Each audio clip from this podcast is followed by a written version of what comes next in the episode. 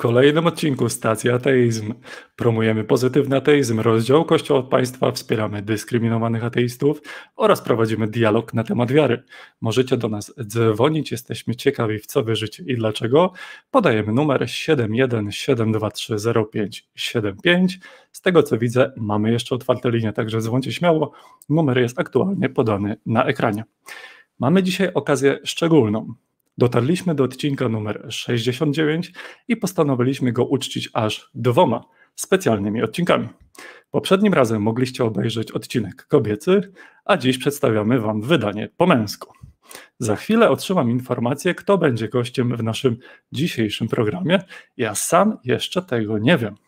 Ekipa stacyjna dniami i nocami szukała najlepszej osoby, która mogłaby podjąć się tak wrażliwego tematu, jakim jest. Dziękuję Jakim jest seks a religia? Jak widzicie, koperta jest zaplombowana. Zobaczmy, zobaczmy, kto dzisiaj tutaj będzie z nami. Panie i panowie, gościem specjalnym w odcinku 69 Stacja Ateizm będzie nie kto inny, a Karol Fiałkowski. Zapraszam.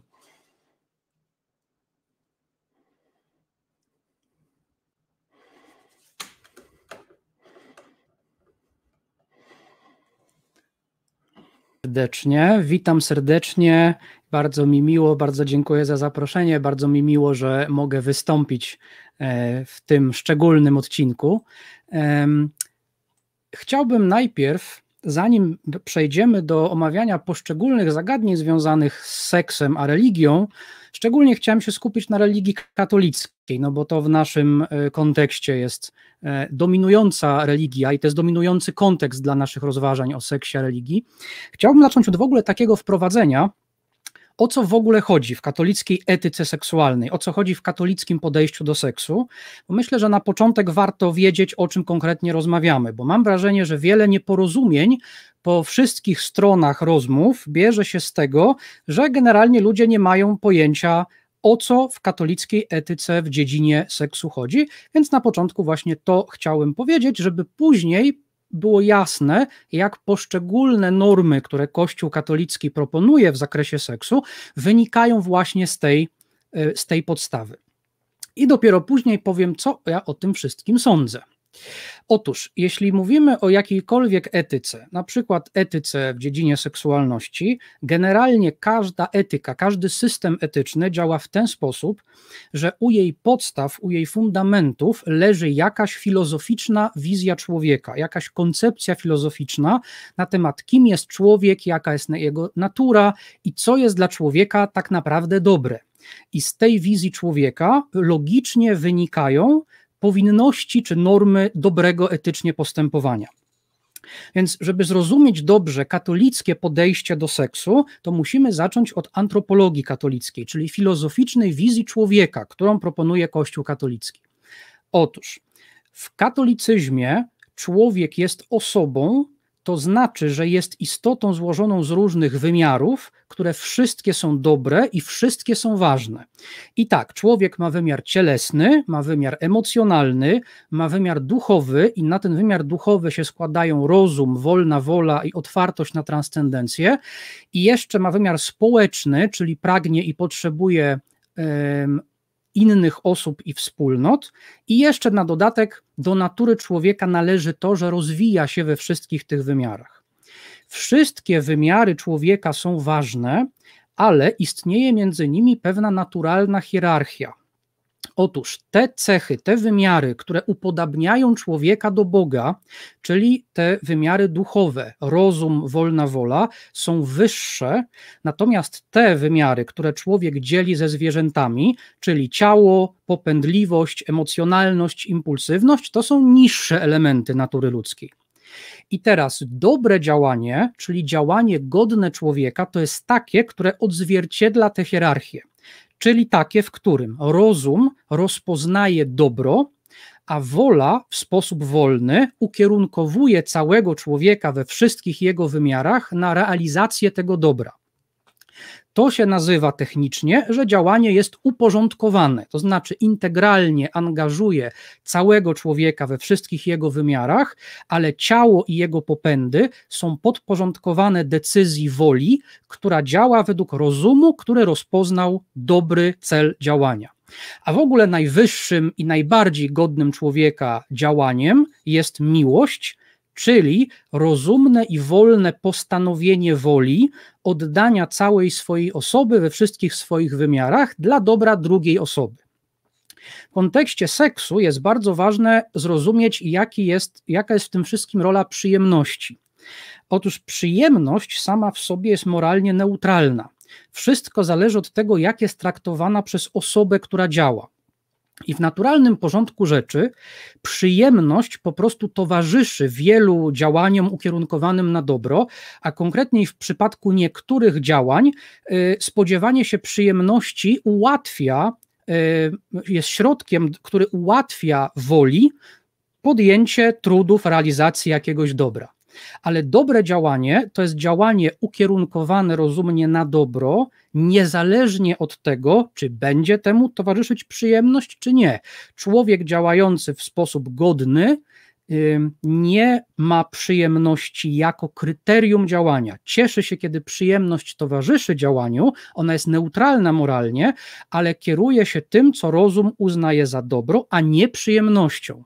I problem z działaniem, działanie złe, działanie nieuporządkowane zaczyna się wtedy, kiedy osoba myli środek do celu z celem, czyli wola podejmuje działanie nie żeby osiągnąć dobro, tylko żeby osiągnąć przyjemność, niezależnie od tego, czy jakieś dobro z tego wyniknie. I na tym polega działanie złe, działanie nieuporządkowane, ukierunkowane na przyjemność, która miała być tylko środkiem, e, a nie na cel, którym powinno być dobro. E, I w ten sposób te jeżeli wola przyjmie przyjemność za swoje kryterium i cel działania, no to ujawnia się to, że te niższe elementy natury ludzkiej, czyli cielesność, popędliwość i tak dalej, górują nad tymi, które powinny być, być wyższe. To jest, to jest y, odwrócenie tego naturalnego porządku. To jest działanie nieuporządkowane.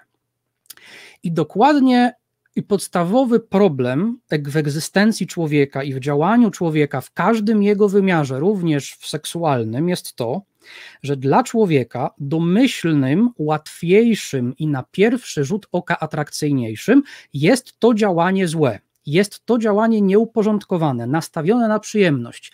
Technicznie w filozofii, teologii katolickiej to się nazywa porządliwość, i to jest dokładnie owoc grzechu pierworodnego. To jest dokładnie to zranienie natury ludzkiej.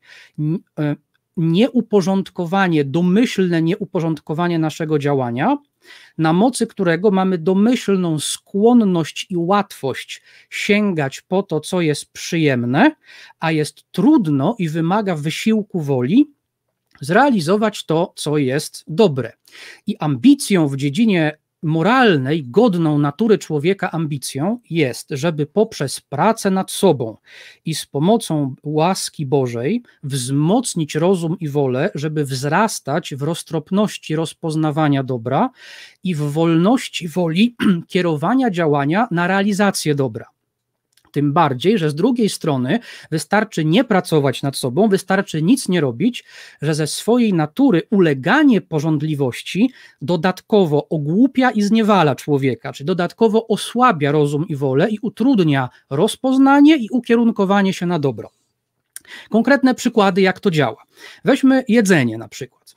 Dobrem naturalnym jedzenia jest odżywienie ciała i umysłu. Jeżeli człowiek je w taki sposób, żeby osiągnąć to dobro i cieszy się przy tym przyjemnością z jedzenia, która towarzyszy jedzeniu, to postępuje dobrze i praktykuje cnotę umiarkowania.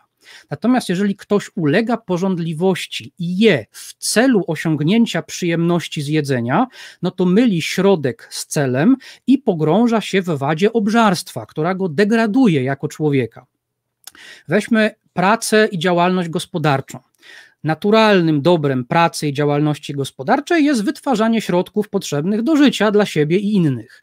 I jeżeli człowiek pracuje w taki sposób, żeby osiągnąć to dobro, ciesząc się przy tym przyjemnością, która towarzyszy pracy, ciesząc się bogaceniem się, to postępuje dobrze i praktykuje cnoty pracowitości, przedsiębiorczości, gospodarności itd. Natomiast jeżeli ktoś ulega porządliwości w sferze gospodarczej, w sferze pracy i nie pracuje na przykład, albo pracuje w celu osiągnięcia przyjemności z pracy, albo w celu osiągnięcia bogactwa, to myli środek do celu z celem i pogrąża się w wadach lenistwa albo chciwości, yy, yy, które, a może nawet nieuczciwości w tych działaniach, które go degradują i niszczą jako człowiek, i tak dalej, i tak dalej w każdej sferze życia. No to jak to jest dokładnie z seksem? Otóż według dokładnie tego samego schematu. Dobrem i godnością sfery seksualnej dla człowieka jest prokreacja, czyli współdziałanie z Bogiem w stworzeniu nowej osoby ludzkie, ludzkiej, czyli po pierwsze powołanie jej do życia, a następnie zapewnienie jej optymalnych warunków do integralnego rozwoju a tymi optymalnymi warunkami jest trwały związek między rodzicami. No bo rozumiemy, że jeżeli osoba ludzka składa się z tych wymiarów cielesnych, emocjonalnych, e, duchowych i tak dalej, to spłodzenie dziecka to nie jest samo spłodzenie dziecka, to nie jest powołanie człowieka do życia, tylko oprócz spłodzenia człowiek musi jeszcze mieć warunki, najlepiej optymalne warunki do tego, żeby optymalnie rozwijał się jako osoba, a tymi optymalnymi warunkami jest trwały związek miłości między rodzicami. Skoro takie jest naturalne dobro wynikające ze sfery seksualnej, to jeżeli człowiek podejmuje działania seksualne w taki sposób, żeby osiągnąć to dobro, Oczywiście ciesząc się, ile wlezie przy tym przyjemnością, która towarzyszy działaniom seksualnym, to postępuje jak najbardziej dobrze i praktykuje cnotę czystości. Czystość to nie jest abstynencja. Czystość to jest cnota wolności i uporządkowania w sferze seksualnej. Że człowiek rozpoznaje rozumem to dobro, o którym mówię, i poprzez wolną wolę ukierunkowuje swoje działanie seksualne tylko na realizację tego dobra. E, I dlatego jedynie godna człowieka sfera e, e, realizacji seksualności ma miejsce w okolicznościach i z intencją otwartości na płodność i otwartości na budowanie trwałej więzi dla wychowania dziecka. Natomiast jeżeli ktoś ulega porządliwości w sferze seksualnej i podejmuje działania seksualne w celu osiągnięcia przyjemności z seksu, niezależnie od tego dobra, pomijając to dobro, to myli środek do celu z celem i pogrąża się w wadzie rozwiązłości, która go zniewala i degraduje jako człowieka. Dlatego każde działanie seksualne poza kontekstem małżeństwa, w którym jest otwartość na płodność i otwartość na trwałość tego związku i staranie o trwałość tego związku dla przyjęcia i wychowania dziecka, każde takie działanie jest złe, nieupolątkowane i niegodne osoby ludzkiej. Tak, w wielkim skrócie się przedstawia podstawa filozoficzna, etyczna wszystkiego, co mówią wszyscy specjaliści katoliccy od seksu. Warto w tym mie miejscu jeszcze, wydaje mi się, wskazać dokładnie, na czym polega to starcie cywilizacji, w którym wszyscy bierzemy udział, czyli na czym, na czym polega dokładnie sprzeczność między tą wizją, a tą, którą w dzisiejszej kulturze dominuje. Otóż w dzisiejszej kulturze dominuje takie myślenie, że obiektywnie jest przecież tak, że seks jest biologiczną potrzebą do zaspokojenia i do czerpania przyjemności z jej zaspokajania, taką jak inne potrzeby. I to oznacza, że jeżeli człowiek nie będzie zaspokajał potrzeby seksualnej, jeżeli człowiek żyje w represji tej potrzeby, to można się spodziewać, że prędzej czy później w sposób nieuchronny doprowadzi to do frustracji, a to z kolei do różnych nieszczęść, na przykład do zaspokajania tej potrzeby w sposób destruktywny, czyli na przykład kosztem krzywdy własnej albo innych ludzi. Więc zadaniem człowieka jest zorganizować sobie życie seksualne, żeby te potrzeby zaspokajać, czerpać z niej przyjemność, byle w sposób akceptowalny dla siebie i dla innych osób. I teraz katolicka antropologia uważa, że coś takiego jak potrzeba seksualna, która jest, którą, y, y, co do której istnieje konieczność, żeby ją zaspokajać, bo inaczej człowiek będzie sfrustrowany. Katolicy uważają, że to jest mit, który wywodzi się z XIX-wiecznego darwinowskiego naturalizmu, a przede wszystkim z psychologii Freuda i z tradycji psychoanalitycznej w psychologii. Z katolickiego punktu widzenia takie myślenie, że biologiczna potrzeba seksualna ma mieć ostatnie słowo w życiu seksualnym człowieka, czy w ogóle w życiu człowieka, że całe działanie człowieka ma być nastawione na zaspokajanie potrzeby biologicznej, to jest degradacja człowieka z tego poziomu wzniosłego bycia osobą z cechami podobnymi do Boga, czyli rozumem i wolną wolą, to jest degradacja do tylko wymiaru tego biologicznego. To jest redukcja człowieka do poziomu zwierzęcia, jak gdyby nie miał tego wymiaru rozumu i wolnej woli, albo jak one by były mniej ważne. I katolicy zwracają uwagę na przykład na to, że e, konkretnie dlaczego to jest mit? Dlatego, że potrzeby na przykład jedzenia czy wypoczynku są rzeczywiście konieczne do, do zaspokojenia, żeby żyć bo jak ktoś nie zje, to umrze. Natomiast seks nie jest konieczny do życia. I, e, I, ich zdaniem frustracja nie bierze się naturalnie z niezaspokojenia jakiejś potrzeby seksualnej, tylko frustracja pojawia się wtedy, kiedy najpierw sferę seksualną się sztucznie rozbudzi przez oczekiwania przyjemności, to wtedy może pojawiać się frustracja. Ale jeżeli człowiek żyje w sposób uporządkowany, żyje w czystości i w sposób sztuczny nie rozbudza sfery seksualnej, to wtedy nie dochodzi, czy przynajmniej nie musi dochodzić do do, do, frustracji.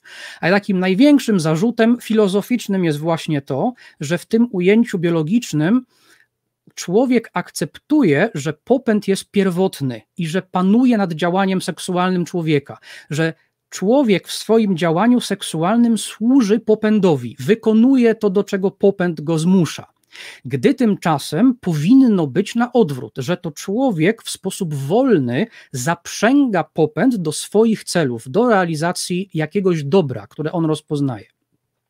I dlatego zadaniem człowieka nie jest uleganie popędowi byle w sposób cywilizowany, tylko zadaniem człowieka jest zapanować nad popędem i osiągnąć w sferze seksualnej wolność, żeby kiedy będą odpowiednie okoliczności, sferę seksualną z jej popędami uruchomić, czyli w małżeństwie, tak jak mówiliśmy wcześniej. Nie wspominam, bo nie mamy tutaj czasu ani potrzeby w ogóle o teologii seksu w katolicyzmie, czyli o symbolice małżeństwa, o symbolice aktu seksualnego, o teologii całej tej sfery, bo dla zrozumienia reguł etycznych, norm sfery seksualnej, to potrzebne są właśnie te podstawy filozoficzne o człowieku, o miłości, o seksualności, e, o których opowiedziałem. Co mnie się wydaje na ten cały temat? Y, ja oczywiście nie wiem, które z tych podejść jest prawdziwe, która z tych, która z tych koncepcji lepiej opisuje, y, jak naprawdę jest seksualnością człowieka, więc tym bardziej wydaje mi się, że warto do tego wszystkiego podejść rozsądnie i rozważnie, bo oczywiście jest tak, y, że nauczanie, takie nauczanie Kościoła wpędza wierzącego w cykl winy Cykl winy działa tak. Dowiadujesz się od jakiegoś autorytetu o standardzie postępowania, który jest niemożliwy do spełnienia. No, przypominam, że y, standardem czystości jest to, że nawet jeżeli porządliwie spojrzysz na kobietę, to już jest uruchomienie sfery seksualnej poza kontekstem małżeństwa, to już jest nieuporządkowanie w sferze seksualnej. No więc y, każdy, kto jest mężczyzną, zwłaszcza, y, to wie, że y, to jest standard, który jest niemożliwy do spełnienia. No i nie spełniasz tego standardu, ponieważ jest niemożliwe do spełnienia. Y, mało tego, to jest jakby oczywiste w tym systemie, że to jest niemożliwe do spełnienia, no bo grzech pierworodny no, y, y, pozwala się spodziewać i jakby naucza doktryna o grzechu pierworodnym, że nikt nie spełnia tego standardu, ale mimo to ten standard jest ci przedstawiany. No i dalej oczywiście nie spełniasz tego standardu, odczuwasz poczucie winy z niespełnienia tego standardu i potrzebę jakiegoś poradzenia sobie z tym poczuciem winy, jakiegoś złagodzenia poczucia winy i po usunięcie winy udajesz się do miejsca, w którym ktoś ci oferuje usunięcie tego poczucia winy, no tylko to jest to samo miejsce, w którym ty wziąłeś ten standard niemożliwy do spełnienia. Nie spełniasz tego standardu, odczuwasz poczucie winy, wracasz w to samo miejsce i tak w kółko. I dla organizacji, która, która chciałaby czerpać korzyści z cyklu winy, dla organizacji, która by y, wiązała uśmierzenie poczucia winy z jakąś opłatą albo z jakimiś korzyściami, no to sfera seksualna się fantastycznie do tego nadaje, bo e, jest ona rzeczywiście dla wszystkich e, jakby dostrzegalnie bardzo trudna i jakby nikogo nie trzeba przekonywać, że ten standard jest bardzo trudny do, do spełnienia, więc do dynamiki cyklu winy, żeby człowiek czuł się winny i żeby wracał konkretnie do spowiedzi i żeby wracał po różne inne sakramenty, żeby go tam wzmacniały w walce e, o osiągnięcie tego standardu, którego nie spełni, który jeszcze raz będzie się czuł i tak dalej, seksualność nadaje się fantastycznie. I ja jestem pierwszą osobą, która by podejrzewała Kościół, że taka intencja formułowania swojego nauczania w sferze seksualnej no, była bardzo ważna w sformułowaniu tego nauczania. Również zgadza się, że Kościół katolicki ma ważne impulsy, miał i ma ważne impulsy, żeby seksu generalnie nie lubić, żeby, żeby oddalać od siebie e, e, tematykę seksualną, żeby uznawać e, sferę seksualną za, za, za coś, co najlepiej trzymać na pewien dystans. Na początku no, w świecie rzymskim, gdzie rozwiązłość seksualna była no, powszechna, no to ważnym wyróżnikiem e, chrześcijan było na przykład to, że starali się trzymać dyscyplinę e, w tym zakresie, a poza tym przecież niedługo miał być koniec świata, więc były ważniejsze rzeczy niż e, formułowanie bardzo szczegółowej doktryny na temat seksu, seksu i małżeństwa. Potem zaważyło w zachodnim chrześcijaństwie wielkie znaczenie Augustyna, który swoją seksualność miał bardzo nieuporządkowaną w każdym znaczeniu tego słowa, no a potem wykształcenie się hierarchii kapłanów z obowiązkowym celibatem, no i to właśnie ci ludzie doformułowywali doktrynę na temat seksu i, i, małżeństwa, więc rzeczywiście w związku z tym wszystkim można się spodziewać, że seks y, jakby jest w kościele katolickim dość problematyczną e, sferą, szczególnie taką psychiczną do głoszenia, no, szczególnie przez księży. I dopiero reformacja, e, a później i szczególnie Freud i rewolucja seksualna XX wieku sprawiły, że Kościół odpowiedział w bardziej pozytywny sposób na sferę seksualną i małżeńską, a konkretnie to głównie wczesny i środkowy Wojtyła w połowie XX wieku zauważył te przemiany kulturowe i na temat seksu zauważył potrzebę sformułowania pozytywnej filozofii Kościoła, nie tylko e, filozofii zakazów i przestrachu, ale tej pozytywnej filozofii współczesnej człowieka i seksu, o której e, mówiłem na początku, tak jak, tak jak ją opowiedziałem. Więc jasne, że, że można mieć uzasadnione podejrzenia e, z różnych powodów, że Kościół będzie przesadzał z restrykcyjnością na temat seksu, e, no i można mieć generalnie podejrzenia na temat intencji i, i, i, i tego, w jaki sposób nauczanie na temat seksu i poczucie winy i relacja pomiędzy księżmi a wiernymi ma swoją dynamikę w Kościele katolickim, katolickim, że podchodzi do tego z pewną rezerwą, że to jest chyba przesadnie wstrzemięźliwy model, jasne, ale odrzucanie tego wszystkiego w ogóle, nie wnikając, nie próbując się, y, nie próbując skorzystać w tego w żaden sposób, tylko dlatego, że Kościół tak mówi, a więc na pewno nie ma w tym nic mądrego i przydatnego, to mi się wydaje nierozsądne i nierozważne, bo nie trzeba się z tą filozofią człowieka i z tą filozofią ludzkiej seksualności zgadzać, żeby po pierwsze ją szanować i traktować ją poważnie i szanować ludzi, którzy ją wyznają, a po drugie, jak ze wszystkiego wycisnąć z niej jak najwięcej mądrych i przydatnych rzeczy do swojego życia. Ja mam takie skojarzenie na ten temat, że osoby o poglądach takich prawicowo-konserwatywnych zachowują się często jak taki stetryczały staruszek, który by najchętniej wszystkich tych świństw y, pozakazywał, wszystkich by, usadził w kościółku, bo tak jest obiektywnie najlepiej. Natomiast z drugiej strony mam wrażenie, że osoby o takich poglądach e, lewicowo-rewolucyjnych to zachowują się jak taki rozwydrzony nastolatek, który uważa, że świat jest placem zabaw, w którym, na którym wolno bez ograniczeń robić wszystko, co się podoba i bawić się wszystkimi zabawkami, bo przecież on już jest dorosły i przecież jest w ogóle zarąbisty i jemu nic nie grozi. Więc ja bym zamiast ani jednego, ani drugiego, bym zachęcał do postawy człowieka naprawdę dorosłego, który świadomie i odpowiedzialnie za siebie i innych podchodzi do różnych spraw i nie daje się nabrać na to, że jeżeli z jakimś światopoglądem się generalnie nie zgadzam, to na pewno tam nic mądrego dla mnie nie ma. Wydaje mi się, że tak, że tak nie jest.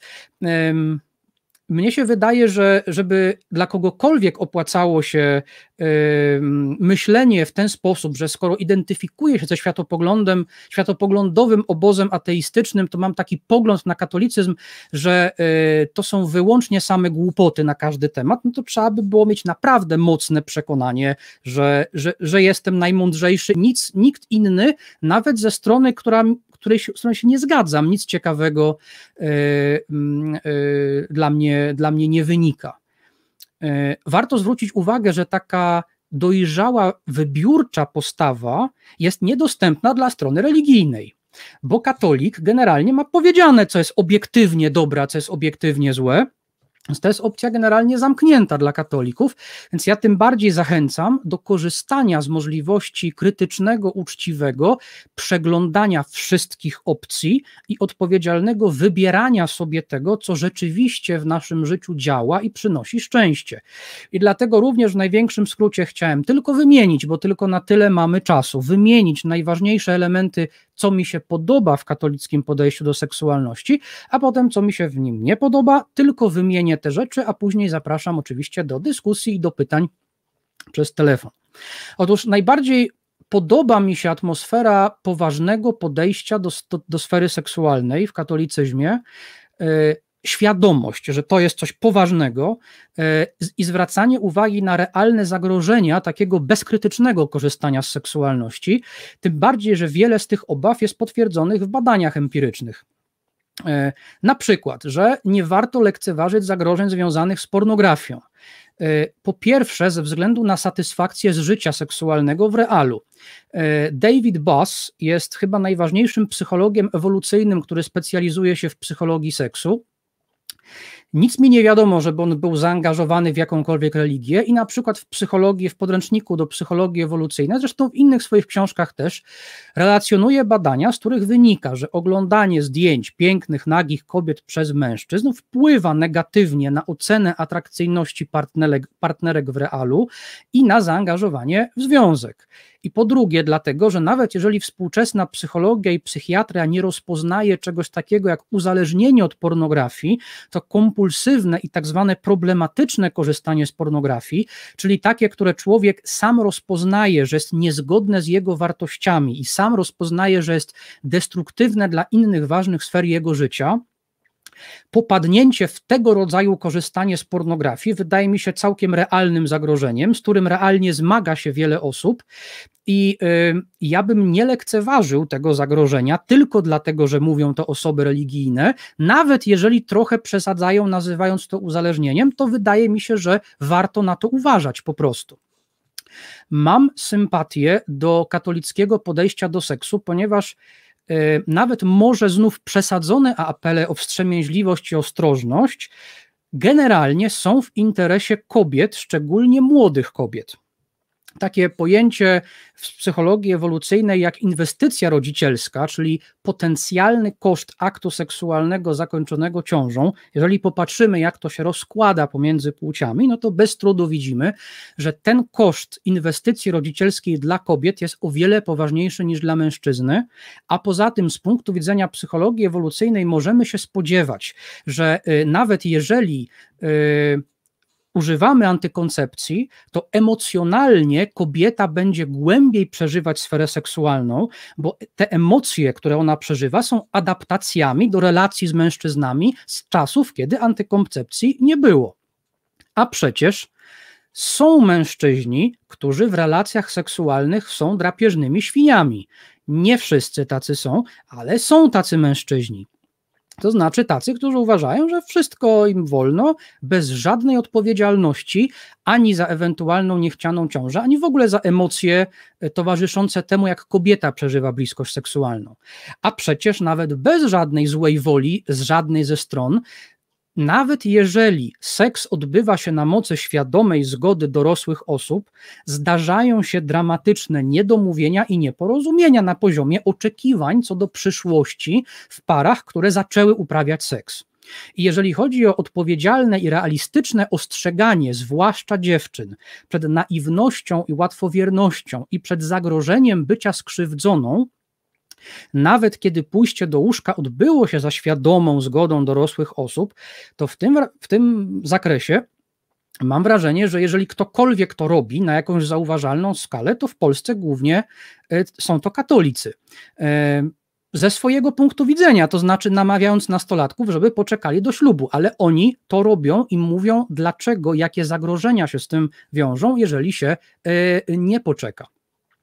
Polecam w tym kontekście na przykład film Szymona Pękali na wojnie idei, Brzydka prawda o seksie, na temat wieku inicjacji seksualnej i liczby partnerów w życiu seksualnym kobiet. Link będziecie mieli w opisie. Jasne, że Szymon jest katolikiem, więc jest zainteresowany w pokazywaniu badań, które sprzyjają temu, co mówi Kościół. Jasne, że pokazane przez Szymona wyniki badań to są tylko korelacje. Jasne, że badanie było przeprowadzone w Stanach Zjednoczonych i jasne, że wydawca badań, czyli Heritage Foundation, to jest znany think tank konserwatywny. Ale jeżeli ktoś z Was uważa, że to, co Szymon mówi w, tej fil w tym filmie, to są niewarte uwagi bzdury, to proponuję taki challenge. Spróbujcie znaleźć wiarygodne badania na reprezentatywnej próbie w Polsce z nieuwikłanego światopoglądowo ośrodka badawczego, w których wyniki byłyby odwrotne, a potem porównajcie, co znajdziecie i wyciągnijcie wnioski dla własnego życia i potem do życia waszych dzieci, kiedy one będą nastolatkami. Myślę, że to jest coś, co warto zrobić. I żeby nie przedłużać, to jeszcze jeden przykład. Warto uważać z decyzją zamieszkania ze sobą bez ślubu z, powod, z, podobnych powodów, co powyżej.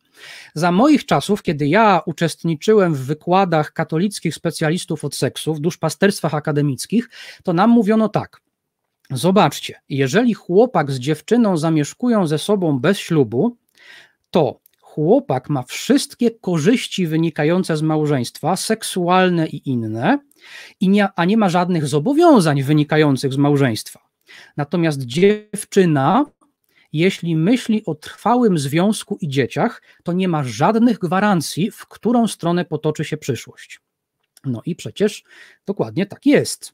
I co więcej, nic mi nie wiadomo, żeby profesor Zbigniew Lew Starowicz był zaangażowany w jakąkolwiek religię, a na temat satysfakcji z seksu w związkach, które zamieszkują ze sobą bez ślubu, profesor Zbigniew Lew Starowicz mówi takie rzeczy. Poproszę o klip. Panie profesorze, jak związek wpływa na seks? Jaka tu jest? Czy y, w małżeństwie, czyli takim formalnym związku, sformalizowanym, poważnym można powiedzieć, y, czy ten seks jest lepszy, gorszy, jaki? niż w takim przelotnym związku. Dobrze, to znowu powołam się na badania bardzo ciekawe, które przeprowadzili, przeprowadził zespół trzech profesorów z Uniwersytetu w Kalifornii i badano trzy typy związków. Pierwszy związek, mieszkają razem, mają seks, no i po prostu mieszkają. Nie ma żadnych zobowiązań, może coś z tego będzie, może nie będzie. Mogą się rozejść w każdym Tak, mogą się rozejść, to jest otwarcie. Drugi typ związków, że zamieszkamy razem i jesteśmy w zasadzie nastawieni na to, że będziemy w przyszłości małżeństwem. Jeszcze nie teraz, ale poczekamy, ale w zasadzie tak. I trzeci typ związków, że zamieszkują razem, ale już się pobierają i startują jako małżeństwo. Badania były przeprowadzone w siedmiu stanach, tak żeby to nie było tak, że są stany te bardziej tak zwane białe, kolorowe i tak dalej. I co się okazało? Że najbardziej udany seks był w tym trzeciej grupie. Czyli kiedy to udawało pewne poczucie stabilizacji, zwłaszcza to było bardziej udane dla kobiet, bo miały poczucie bezpieczeństwa. Najgorszy seks był w pierwszej grupie, z wyjątkiem krótkiego okresu trwania, to te pierwsze tygodnie, a później już działał, już było gorzej i znowu ze strony kobiet. Więc co jakiś czas pojawiają się słyszymy o dobrych powodach, żeby sądzić, że przynajmniej w pewnym zakresie przyjęcie bardziej konserwatywnego, bardziej wstrzemięźliwego podejścia do seksualności, tego, który jest zbieżny z tym, czego naucza Kościół, chroni przed zagrożeniami albo sprzyja zadowoleniu z seksu. I mnie się wydaje, że jeżeli ktoś wypierałby te rzeczy ze świadomości albo zaprzeczałby im bezpodstawnie, tylko na takiej podstawie, że jest ateistą i nie lubi kościoła, to taki ktoś robiłby po prostu głupio dla jakości swojego życia, zwłaszcza jeżeli jest takim ateistą, który deklaruje, że bardzo ceni Y, naukę i wyniki badań naukowych na, na, na pewne rzeczy. Jeżeli rzeczywiście jest tak, a moim zdaniem jest, że otoczka religijna tych konserwatywnych zaleceń przeszkadza w potraktowaniu tego na poważnie dla osób niewierzących, to myślę, że warto być mądrzejszym i wydobywać z tego nauczania to, co jest potwierdzone, czy znajduje potwierdzenie w badaniach naukowych i w życiu. Myślę, że to jest bardziej e, mądra e, i rozsądna e, postawa. Natomiast krótko, co mi się nie podoba, nie podoba mi się w tej, w tej katolickiej filozofii to, że to jest bardzo sympatyczna oczywiście koncepcja filozoficzna, ale ja nie widzę dobrych powodów, żeby wierzyć, że akurat ona jest obiektywnie prawdziwa, a wszystkie inne są złe. Szczególnie założenie, że ona jest na pewno, że to jest na pewno obiektywnie najlepsza strategia osiągnięcia satysfakcji, szczęścia w sferze seksualnej dla wszystkich. To mi się wydaje za mało uzasadnione, biorąc pod uwagę, jak wielkie są różnice między ludźmi, jak bardzo ludzie się ze sobą e, różnią. E, ja mam takie skojarzenia na ten temat. Ekonomiści, którzy zajmują się podejmowaniem decyzji w warunkach niepewności i ryzyka, zauważyli, że ludzie się różnią taką cechą psychologiczną, jak skłonność do ryzyka. Ludzie o wysokiej skłonności do ryzyka to są tacy, którzy mając do wyboru lot, różne loterie wybierają takie, w których są wysokie nagrody, nawet jeżeli jest niskie prawdopodobieństwo wygranej. To są tacy ludzie, którzy y, stawiają, lubią stawiać wszystko na jedną kartę, wyznają zasadę no risk, no fun i akceptują, że czasami mogą przegrać, ale są gotowi zaryzykować dla dużej wygranej a inni ludzie mają niską skłonność do ryzyka, czyli inaczej awersję do ryzyka. To są ludzie, którzy wybierają takie loterie, w którym jest wysokie prawdopodobieństwo wygranej, nawet jeżeli e, nagroda jest niska. To są ludzie, którzy starają się unikać przykrych psychologicznych konsekwencji przegranej i wyznają zasadę lepszy wróbel w garści niż gołąb na dachu. Są ludzie o wysokiej skłonności do ryzyka, są ludzie o niskiej skłonności do ryzyka. I teraz zagadka dla naszych widzów i zagadka dla Leszka. Lechu, jak sądzisz, która postawa jest uznawana przez ekonomistów za racjonalną, za właściwą z punktu widzenia ekonomicznego? Mm, ta bezpieczniejsza z wróblem w garści? Nie.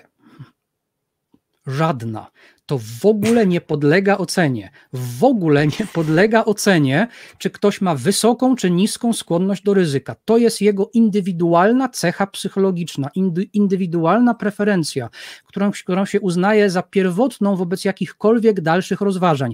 W ramach skłonności do ryzyka pewne zachowania są bardziej racjonalne, w ramach awersji do ryzyka pewne zachowania są bardziej racjonalne, ale nie ma kryterium, które by pozwalało ocenić, która skłonność, czy jak wysoka skłonność do ryzyka jest lepsza, właściwsza, bardziej racjonalna.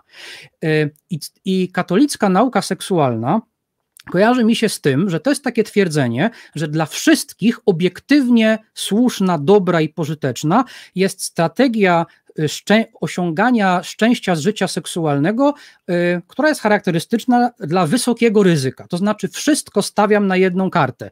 Y, staram się wytrzymać do ślubu, potem staram się dotrzymać wierności temu partnerowi, stosując się do wytycznych katolickich. I to ma odpowiadać, oczywiście ten partner ma być na całe życie. I Kościół twierdzi, że to ma być dla wszystkich, że to mają woleć wszyscy, że to ma się podobać wszystkim i że to dla wszystkich przynosi szczęście.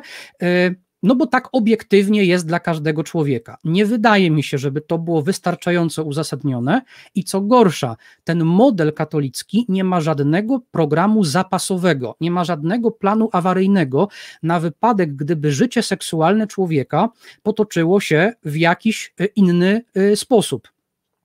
I efekt jest taki, że ludzie są przygotowywani tylko do tego scenariusza wysokiego ryzyka, tylko do stawiania wszystkiego na jedną kartę, a są słabi, słabo przygotowani do y, życia w świecie, y, w kulturze dotyczącej seksu, w której żyjemy. Dzisiaj dominującą dla wielu wręcz oczywistą zasadą jest, że relacja seksualna opiera się na tym, co wspólnie, świadomie, dobrowolnie, na, na co zgodzą się dorośli ludzie. E, że tego chcą, że sprawia im przyjemność, że razem chcą tak, a nie inaczej. I warto, myślę, zauważyć, co jest potrzebne, żeby szczęśliwie funkcjonować w takim realnym takiej realnej rzeczywistości kulturowej, w której funkcjonujemy. Otóż znajomość swoich preferencji, uznanie, że są one ważne, umiejętność rozmawiania o nich i umiejętność wynegocjowania porozumienia się z drugim człowiekiem. Zauważmy, że katolicyzm nie uczy żadnej z tych umiejętności. Na przykład blokuje e, łatwość, umiejętność rozmów o seksie. I nawet katoliccy terapeuci czy duszpasterze, nawet tacy jak Jacek Pulikowski czy Ksawery Knoc, często sami przyznają, często mówią, że przychodzą do nich małżonkowie, zwłaszcza kobiety, i mówią, że od wielu lat nie, nie, jest jakiś problem w sferze seksualnej, że coś im przeszkadza, że czegoś oczekują, ale nigdy o tym nie porozmawiały z mężem.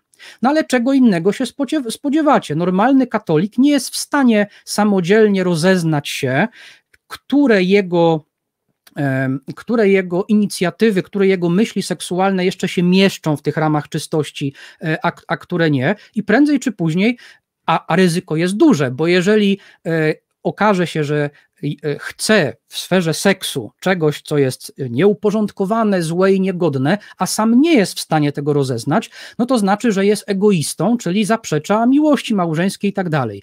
Więc najczęstszym chyba skutkiem jest, są, są takie, że katolicy po prostu zdają się na zakazy i nakazy. Y, sami przestają o tym myśleć, no jak przestają o tym myśleć, o własnych pragnieniach seksualnych, które są uprawnione, które są ważne, jak przestają o tym myśleć, no to y, dla nich to się staje wstydliwy temat i tym bardziej y, przestają umieć o tym rozmawiać. Ale największy problem, jak dla mnie, to jest ten, który jest w ogóle charakterystyczny dla tego, jak katolicyzm widzi stosunki międzyludzkie, że katolicyzm nie przygotowuje do wspólnego działania z drugim człowiekiem w oparciu o pełną szacunku, e, e, negocjację preferencji, do współpracy, do wspólnego działania. I poproszę Cię, Lechu, o zdjęcie.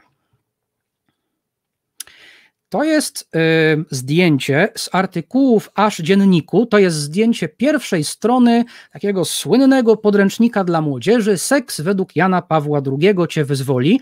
Y, link do artykułu w Aż Dzienniku y, znajdziecie w opisie tego filmu i Aż Dziennik zamieścił kilka zdjęć z tego podręcznika z, z komentarzem. I to jest zdjęcie z pierwszej strony tej książki. Czyją jestem własnością? Mamy, taty, Pana Boga czy niczyją? Myślę, że to jest od dawna najlepszy, jaki widziałem, symbol tego, na czym polega problem z katolickim rozumieniem relacji międzyludzkich, w tym seksualnych. Ponieważ ja osobiście na to pytanie odpowiedziałbym ja jestem moją własnością i moje ciało jest moją własnością. W normalnym życiu ludzi szanujących siebie i siebie nawzajem to jest oczywista oczywistość. Ja i moje ciało i moja seksualność należy do mnie, a ty i twoje ciało i twoja seksualność należy do ciebie. Więc jeżeli chcemy nawiązać z drugim człowiekiem relację seksualną, to nawiązujemy ją nawiązujemy współpracę w tym zakresie dla obopólnego zadowolenia, tak jak w każdej innej relacji między dorosłymi ludźmi. No bo skąd się bierze ta szatańska norma seksualna w dzisiejszej kulturze, że akceptowalne jest to i tylko to, co jest uzgodnione na mocy świadomej zgody dorosłych ludzi. No bierze się stąd, że to jest normalny sposób współpracy między szanującymi się dorosłymi ludźmi w każdej sferze i dlatego to się wydaje wielu ludziom tak naturalne. I problem nawet nie polega na tym, że w ujęciu katolickim to jest nieprawidłowa odpowiedź. Problem polega na tym, że zobaczcie, w ujęciu katolickim w ogóle nie ma takiej możliwości odpowiedzi. Dlaczego tak jest? Ponieważ w katolicyzmie albo jesteś świętym cierpiętnikiem, męczennikiem miłości do innych ludzi na wzór Jezusa, który dźwiga swój krzyż za ludzkość, za innych ludzi, z miłości do innych ludzi, albo jesteś przebrzydłym egoistą, który dba tylko o siebie i swoje potrzeby i w tym celu oczywiście wykorzystuje i krzywdzi innych ludzi. Religia katolicka w ogóle nie przewiduje postawy zwyczajnej, generalnej asertywności życiowej. To znaczy, oczywiście realizuje własne preferencje i interesy i równie oczywiście z poszanowaniem preferencji i interesów innych ludzi. Religia katolicka w ogóle nie przewiduje takiej postawy, nie ma takich wzorców wychowania i nie ludzi uczy dbałości o własny interes z szacunkiem dla interesów innych ludzi i wchodzenia w relacje współpracy partnerskiej z innymi ludźmi w takim, w takim celu. No to jeżeli tak, no to skutki na przykład w sferze seksualnej muszą być takie, jakie są. Na przykład pan Jacek Pulikowski mówi, że od 60 do 80% kobiet w Polsce okazuje niezadowolenie ze, ze współżycia, ale zgadza się na nie. No więc czego innego się spodziewacie? Jeżeli zamiast, może warto zamiast yy, mówić kobietom o, o tym, że wejście w małżeństwo nie, y, nie, nie, że kobieta nie powinna wchodzić w małżeństwo po to, żeby realizować swoje oczekiwania, bo to byłby egoizm, czyli zaprzeczenie miłości. Może lepiej nie mówić, że życie małżeńskie to ma być forma tego wielkiego szczęścia w życiu człowieka, czyli niesienia swojego krzyża, tylko może warto by było mówić y, na przykład szczególnie kobietom, żeby koniecznie upominały się o to, co im się należy w małżeństwie. I wiem, że akurat pan Jacek Polikowski to mówi, ale on twierdzi, że to jest wina współczesnego zepsutego świata. Ja myślę, że pan Polikowski trafniej by zdiagnozował, skąd to się bierze, gdyby po prostu posłuchał innych y, katolik, katolickich autorytetów mówiących o seksie i tam by właśnie usłyszał, że realizowa- wchodzenie w małżeństwo w celu realizacji własnych potrzeb, a nie w celu niesienia swojego krzyża, to jest nieporozumienie. Więc co ma do zaproponowania Kościół, zwłaszcza młodym ludziom w okresie, w zakresie seksualności? Ideał małżeński oparty na filozofii, której praktycznie nikt nie zna i jeszcze mniej ludzi rozumie, który zakłada całkowitą abstynencję aż do ślubu. No to popatrzmy krótko na realia. Wiek osiągnięcia pełnej dojrzałości do seksu to jest, powiedzmy upraszczając, 16 lat. Natomiast według ostatnich dostępnych danych Głównego Urzędu Statystycznego średni wiek zawarcia pierwszego małżeństwa dla kobiet to jest 27 lat, a dla mężczyzn to jest 29 lat. Czyli przez kilkanaście lat, kiedy hormony i żądze najbardziej szaleją, kiedy człowiek jest najbardziej chętny i sprawny, to w tym okresie życia Kościół ma ludziom do zaoferowania przez kilkanaście lat obowiązkowy celibat dla wszystkich, bo jak nie, to jesteś złym, nieuporządkowanym człowiekiem, który zachowuje się niegodnie. I postawić wszystko na tę jedną kartę, i co gorsza, Kościół nie ma kompletnie nic do zaproponowania na wypadek, jeżeli z różnych powodów realizacja tego optymalnego scenariusza się nie udała.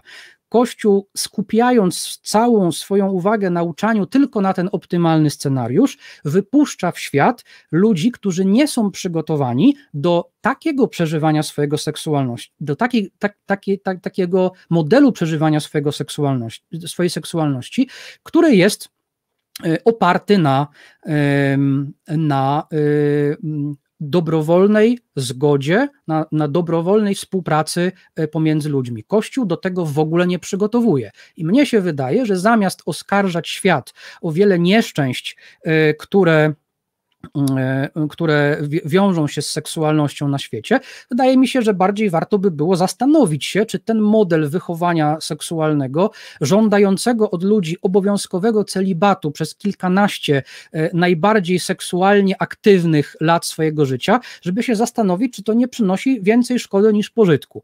Jeden konkretny przykład e, na koniec, co mam na myśli. Otóż, jak wiecie, bardzo często można usłyszeć e, od katolickich specjalistów od seksu, jakim to strasznym złem współczesnego świata jest wspomniane już przeze mnie e, uzależnienie od pornografii i masturbacji.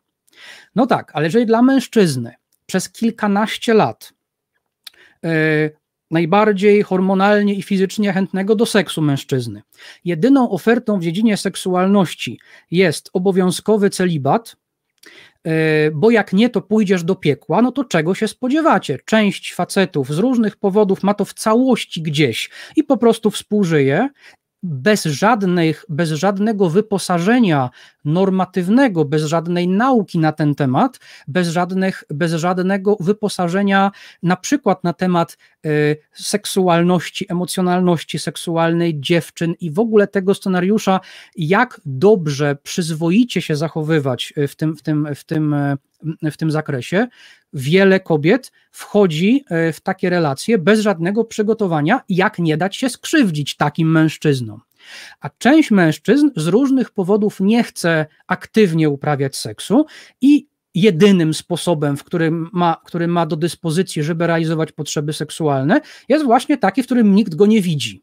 I co gorsza, właśnie to jest jedyny dostępny dla niego, akceptowalny dla jego rodziny, otoczenia, to jest jedyna forma realizacji potrzeb seksualnych. No to, no to czego się spodziewacie, że wielu młodych ludzi sięga po e, pornografię czy masturbację, i że to może się przejawić, e, przerodzić w jakiś problem.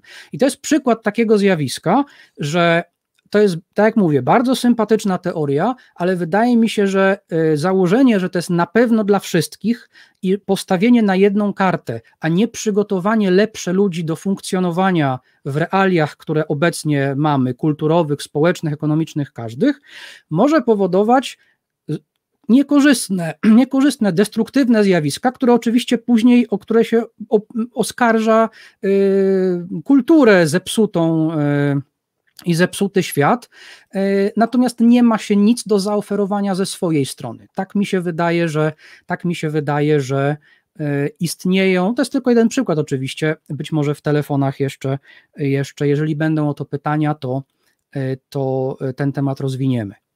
E, bardzo nas z Leszkiem interesuje, co wy o tym wszystkim myślicie, jakie są wasze doświadczenia. Oczywiście nie chodzi o to, żebyście opowiadali nic e, wstydliwego i my też obiecujemy, że nie będziemy zadawać żadnych zawstydzających pytań. Interesuje nas w co wierzycie i dlaczego w zakresie seksualności, a szczególnie zapraszamy do rozmowy tych z Was, którzy są wierzący, którzy są katolikami, którzy są wierzącymi, wierzącymi w inne religie, którzy chcieliby udowodnić, że albo katolicki, albo właśnie Twój religijny model seksualności jest obiektywnie najlepszy dla wszystkich, albo udowodnić, że to straszne, szatańskie, zepsute podejście do seksu oparte na świadomej i dobrowolnej zgodzie dorosłych osób, to jest coś obiektywnie strasznie złego i groźnego. Na wszystkie wasze telefony z zainteresowaniem czekamy, ale na takie najbardziej. Dzięki Karolu za wstęp. Już przejdziemy do telefonów. Y, jedno tylko słowo komentarza ode mnie. Mm, wspomniałeś o tym, że często tym efektem, zupełnym efektem ubocznym, niezamierzonym i rykoszetem e, tych zakazów e, w życiu seksualnym u osób religijnych jest to, że siłą rzeczy z powodu tego napięcia seksualnego lądują w pornografii, lądują w masturbacji. Jest to coś zupełnie niezamierzonego wedle, wedle Kościoła i chociażby w Stanach Zjednoczonych w tak zwanym pasie biblijnym, czyli, czyli najbardziej religijnych Stanach, e, co, co roku statystyki e, wyświetleń filmów porno właśnie tam są najwyższe. Tak. No tam e, w tych krajach, w tych stanach protestanckich, w ogóle w protestantyzmie, oczywiście cała ta otoczka i tło filozoficzne jest trochę inne, ale normy religijne w zakresie seksualności są w tym zakresie podobne, podobne czyli abstynencja do ślubu, bez wspominania, że być może warto również wyposażyć się w umiejętność funkcjonowania w innych scenariuszach realizacji swojego życia seksualnego. No i efekt jest taki właśnie, że człowiek na te inne scenariusze jest zupełnie nieprzygotowany i może krzywdzić siebie i innych. Nie wiem dlaczego, znaczy, znaczy jest to zrozumiałe z punktu widzenia, że to jest na pewno obiektywna wizja seksualności, tak jak naprawdę jest, a wszystkie inne są dziełem szatana. Natomiast y, no, wydaje mi się, że być może jednak warto by było wyposażać też, nawet nie w kontekście seksualności, ale chociażby w sposoby, w śmiałość, w umiejętność rozmawiania o rzeczach dla siebie ważnych, na przykład rozmawiania o seksie, na przykład nawiązywania partnerskiej współpracy w związkach i w ogóle między ludźmi, a przede wszystkim nie demonizowania tego, że człowiek ma potrzeby seksualne, nie identyfikowania tego z tymi niskimi popędami i z egoizmem, no bo to mnie się wydaje, jeżeli ktoś naprawdę nie zna całości tej filozofii, naprawdę nie jest mocno w to zaangażowany i naprawdę nie udaje mu się e, wygrać tej jednej karty, na którą postawił, to mogą się e, brać z tego krzywdy, o niektórych z nich wspomniałem. I, I przy tym, jak nagminny jest ten właśnie efekt uboczny, czyli tu zakazy religijne, a tu chociażby wzrost e, pornografii, masturbacji e, i, i tych wszystkich grzesznych rzeczy, no stawiam pytanie, czy Kościół jest świadom tego efektu ubocznego, ale się cieszy z powodu rosnącego poczucia winy, z którego lądujemy u spowiedzi potem? Czy, e, no, nie, czy, czy wolałby, żeby tak nie było i żeby mniej osób do spowiedzi chodziło? Nie wiem, jaka jest odpowiedź. Może kiedyś zadzwoni ksiądz i, i odpowie, jak to widzi. A tymczasem przejdźmy do pierwszego telefonu. Jeszcze mamy wolne linie, także śmiało dzwońcie. Łączymy się z Alą z Lubowskiego. Halo, halo, słyszymy się? Halo, halo, Alu? Ala, Ala, słyszymy się? Halo, słyszymy się? Cześć, tu Leszek i Karol. Jesteś już w programie. Co tam, jak to? E, cześć. Ja chciałabym opowiedzieć e, o tym, e, jak doktryna katolicka odnośnie seksualności wpływa, wpływa na rozwój psychoseksualny młodych dziewcząt, na niestety własnym przykładzie. Mhm. I dużo rzeczy się potwierdzi tych, o których mówił Karol. I tu mam takie pytanie, bo tak myślę, że zajmie mi 20 minut. I czy to, jest, czy to cały czas odpowiada, bo jakby nie chciałabym, to są dla mnie takie rzeczy, które się uzewnętrznić tutaj i nie chciałabym, żeby z przyczyn technicznych mi przerwano w połowie, więc pytam od razu, czy to jest ok. Specjalnie zarezerwowaliśmy dzisiaj więcej czasu w ekipie. Rozumiem, że to jest bardzo wyjątkowy odcinek. Poruszamy bardzo wrażliwe kwestie. Śmiało. Dobrze. E, więc e, zacznę od tego, że e, ja niestety cierpiałam w okresie nastoletnim na nerwicę natręt na, na tle grzechów związanych z seksualnością i skończyło się leczeniem psychiatrycznym u mnie. I chcę zaznaczyć, że ja mam świadomość, że nie każdy wychowany w tej um, tradycji religii katolickiej ma takie problemy. Natomiast uważam, że problem nie jest w samej doktrynie. Po prostu większość ludzi, całe szczęście, nie bierze tego na serio i w ten sposób chroni swoją psychikę, że po prostu jakby nie wiem, czy, czy olewa to, czy czy się wstydzi. Nie mówi o tych sprawach konfesjonalnych i tak dalej, ale ja zgodnie z doktryną, która właśnie um, stawia siebie na pierwszym miejscu, że jest najważniejsza i nie można sobie folgować, tak postępowałam i do czego to mnie doprowadziło. I mam tak w punktach sobie trochę rozpisałam, bo to jest dosyć trudne, żeby to się nie, zapędzić. No więc pierwsza rzecz to jest y, poczucie winy, y, o którym mówił Karol. I to poczucie winy w tym okresie było dla mnie y, przeogromne i towarzyszyło mi przez wiele lat później, nawet już po tym, jak przeszłam farmakoterapię. Do dzisiaj mi się zdarza, że mi się to załączy. I to, tak żeby to zobrazować, ja dosłownie jak się dopuszczałam różnych grzechów, to ja y, wyobrażałam sobie, że ja wbijam gwoździe w ręce Jezusa, podbierając jakimś swoim obrzydliwym rządem. Tak to wyglądało. Oczywiście mówimy tutaj o grzechach takich stricte seksualnych, no bo to miałam lat naście, y, zaczął się człowiek rozwijać, y, pojawiły się hormony, pojawił się popęd seksualny i napięcie seksualne, więc pojawiły się myśli związane z seksem, no i masturbacja. No i kolejny element, jaki pojawiał się w moim życiu, to było to poczucie upokorzenia, ponieważ y, no, musiałam chodzić do spowiedzi i spowiadać się z tego, a chodziłam bardzo często, co najmniej raz w tygodniu, tak, tak bywało, w takim okresie hiperreligijności. Y, I upokorzenie polegało na tym, że y, to jestem z mojej miejscowości i ten ksiądz to też jest, to jest ważna persona. Ksiądz to jak przychodził do mojego domu po kolędzie, to mama kazała się przed nim kłaniać. No i później ja musiałam pójść do konfesjonału i temu no, starszemu mężczyźnie opowiadać o tym, jak często się masturbuje, a jeszcze y, dodatkowy fakt był taki, że y, tam stare baby, co tak przychodziły tygodniem do kościoła, to oczywiście musiały usiąść w ostatniej ławce tuż koło konfesjonału, więc jeszcze się obawiałam, że wszyscy to słyszą.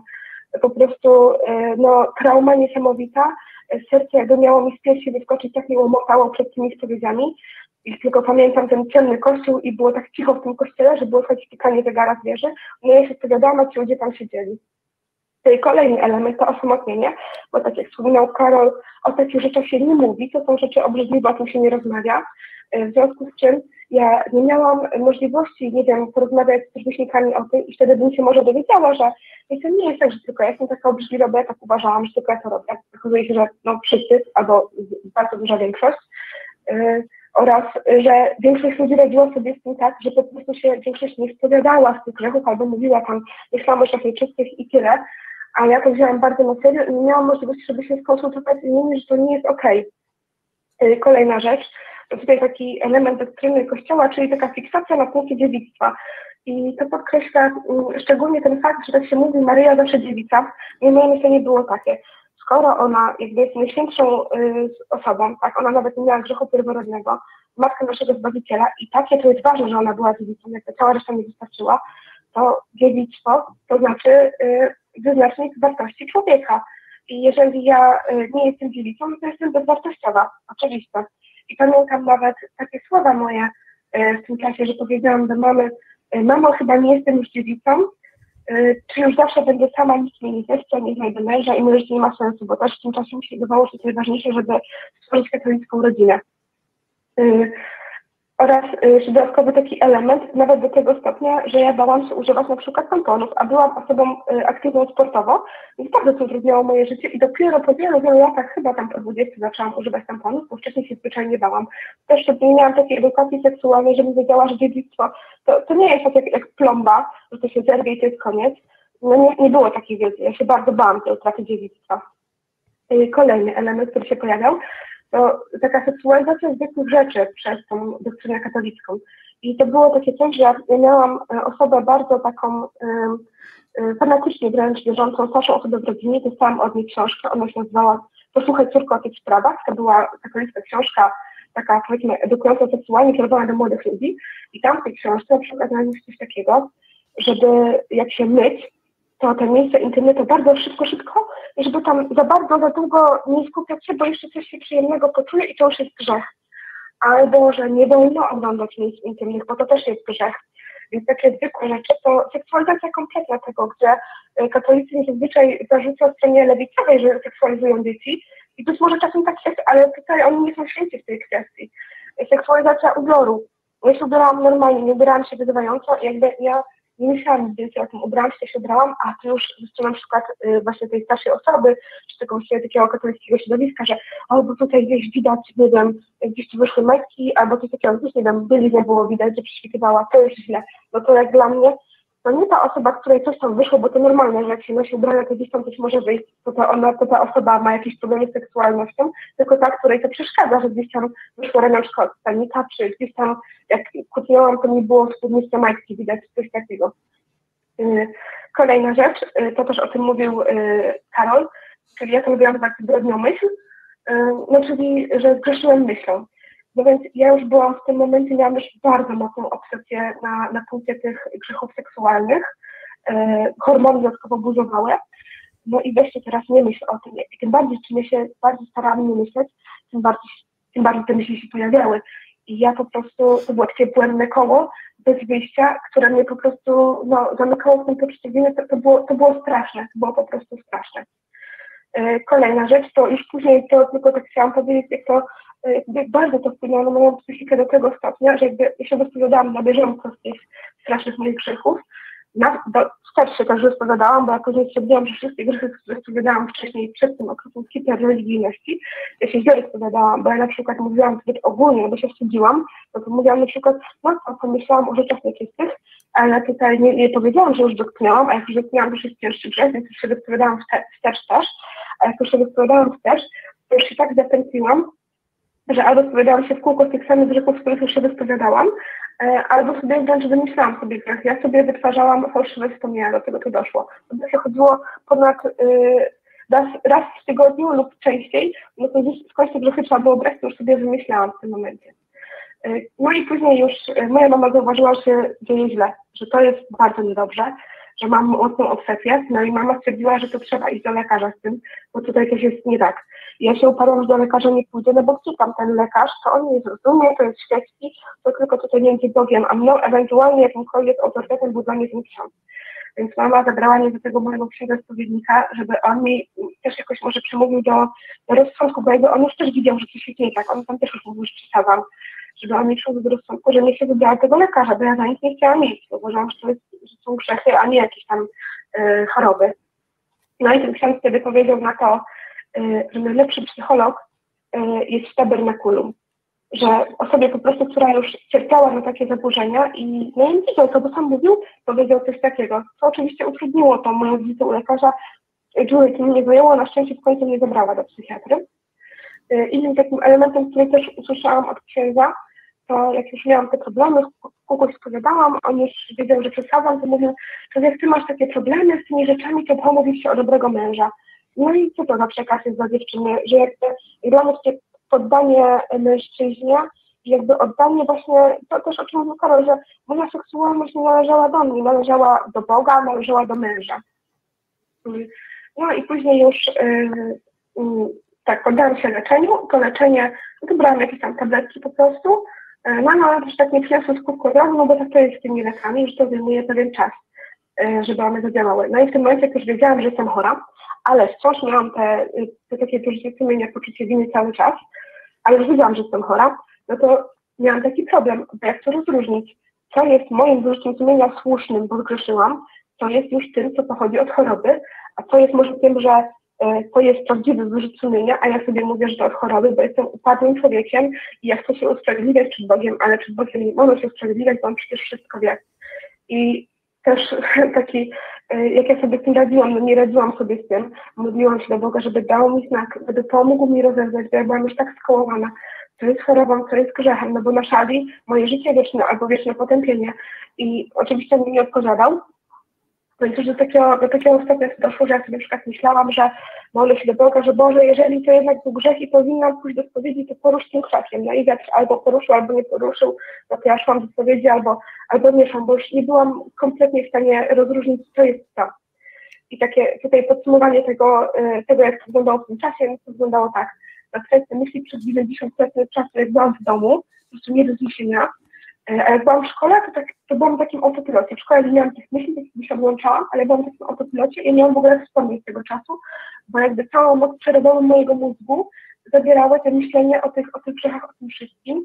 Pojawiły się myśli samobójcze. Ja w wieku około 13-14 lat miałam y, myśli samobójcze i według mnie jest tragiczne, bo po prostu ten stan był nie do zniesienia. To było piekło, przez co ja przeszłam.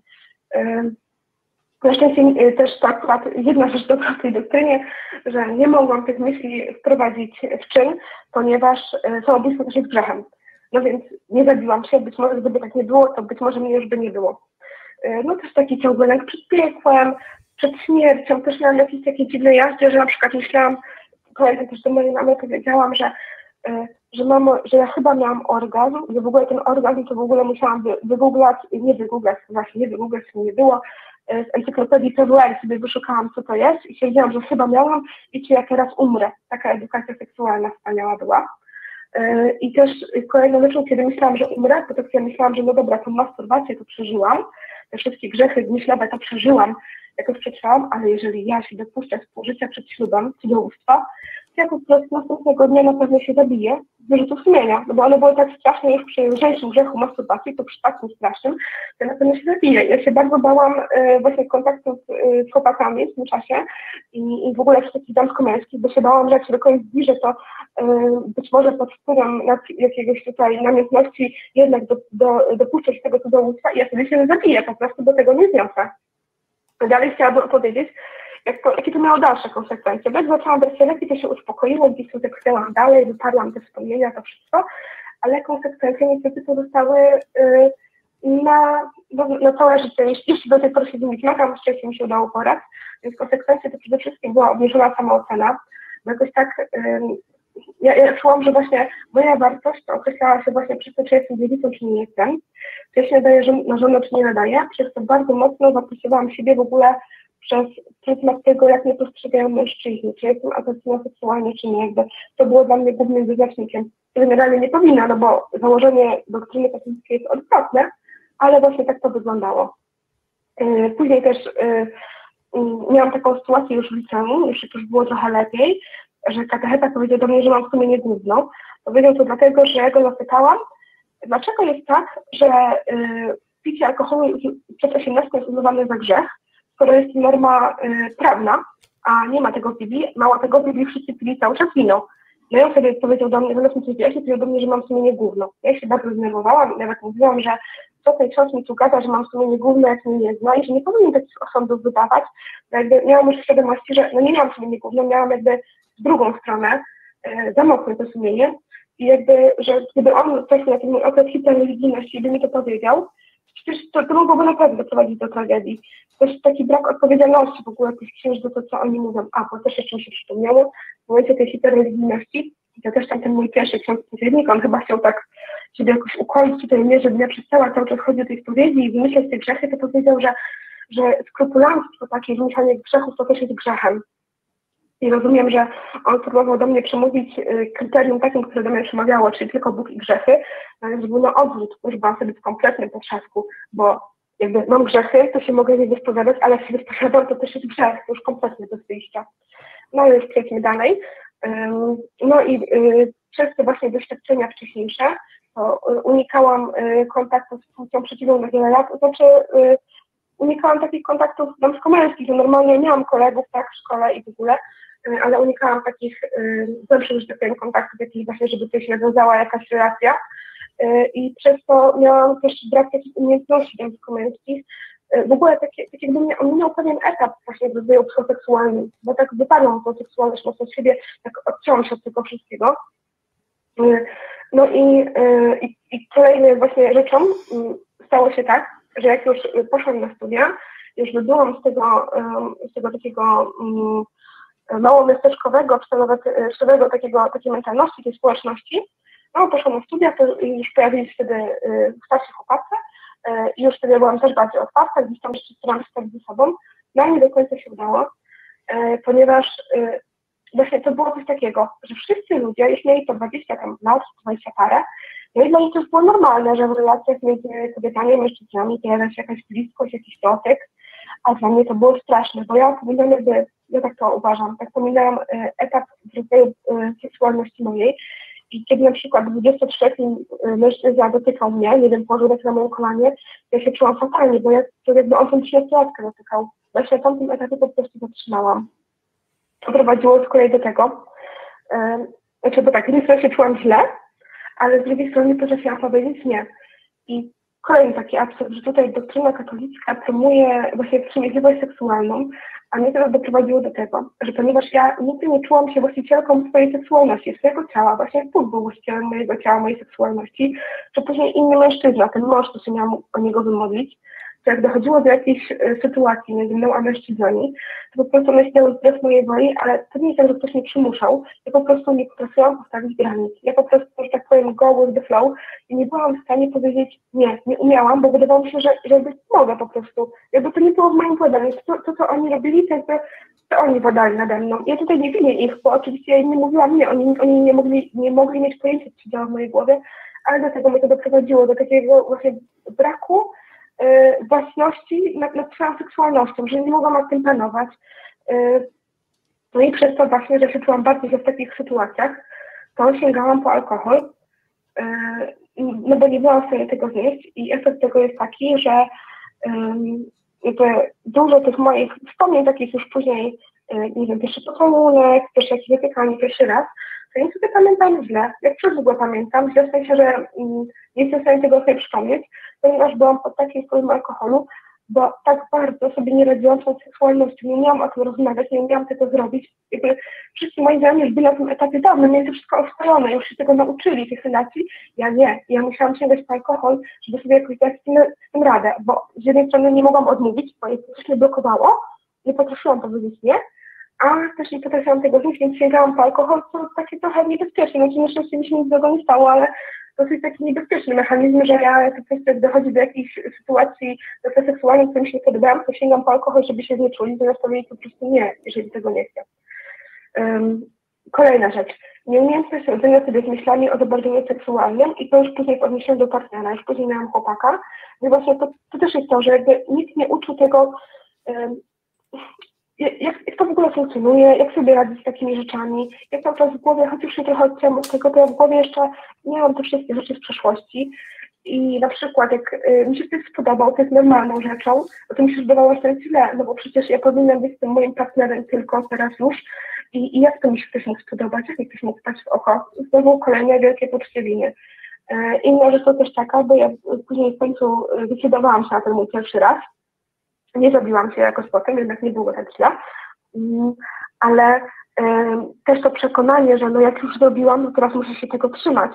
I przez to ja mm, właśnie w związku nie potrafiłam też jakby walczyć o swoje, pozwalałam na zbyt wiele. To nie był jakiś przemocowy związek, ale chodzi o to, że na przykład bałam się powiedzieć, że ej, no nie rób mi tak, tu musimy się dogadać, bo ja się bałam, że przecież nie mogę z nim zerwać, tak ja z nim zerwać, to już prywatną, bo nie jestem dziewicą, to muszę się już trzymać teraz do końca życia, no bo jak?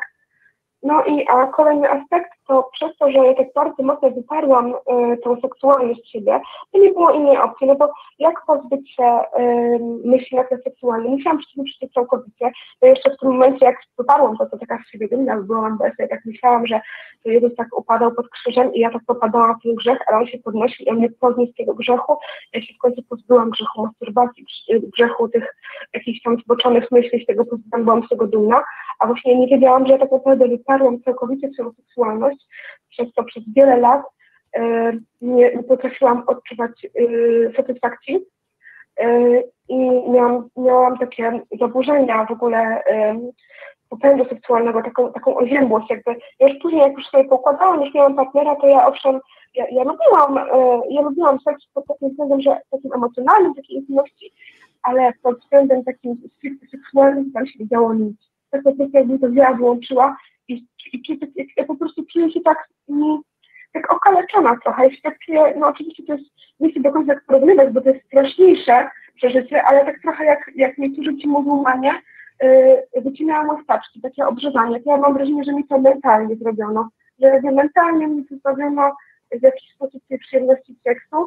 Yy, no, no ja pracuję nad tym, myślę, że to się uda wypracować, ale to też było trudne, bo też kolejna rzecz, o której mówił Karol, że nie wolno o tych rzeczach mówić, że nie umiemy o tych rzeczach mówić. Ja trafiłam na terapię z innych przyczyn, no ale ta sfera seksualności pozostawiała wiele, pozostawiała wiele do życzenia i ja bardzo chciałam nad tym pracować, ale nie mogłam, bo mi dosłownie y, słowo, nie wiem, seks, masturbacja, orgazm, mi te słowa nie przychodziły przez usta, jeszcze do niedawna.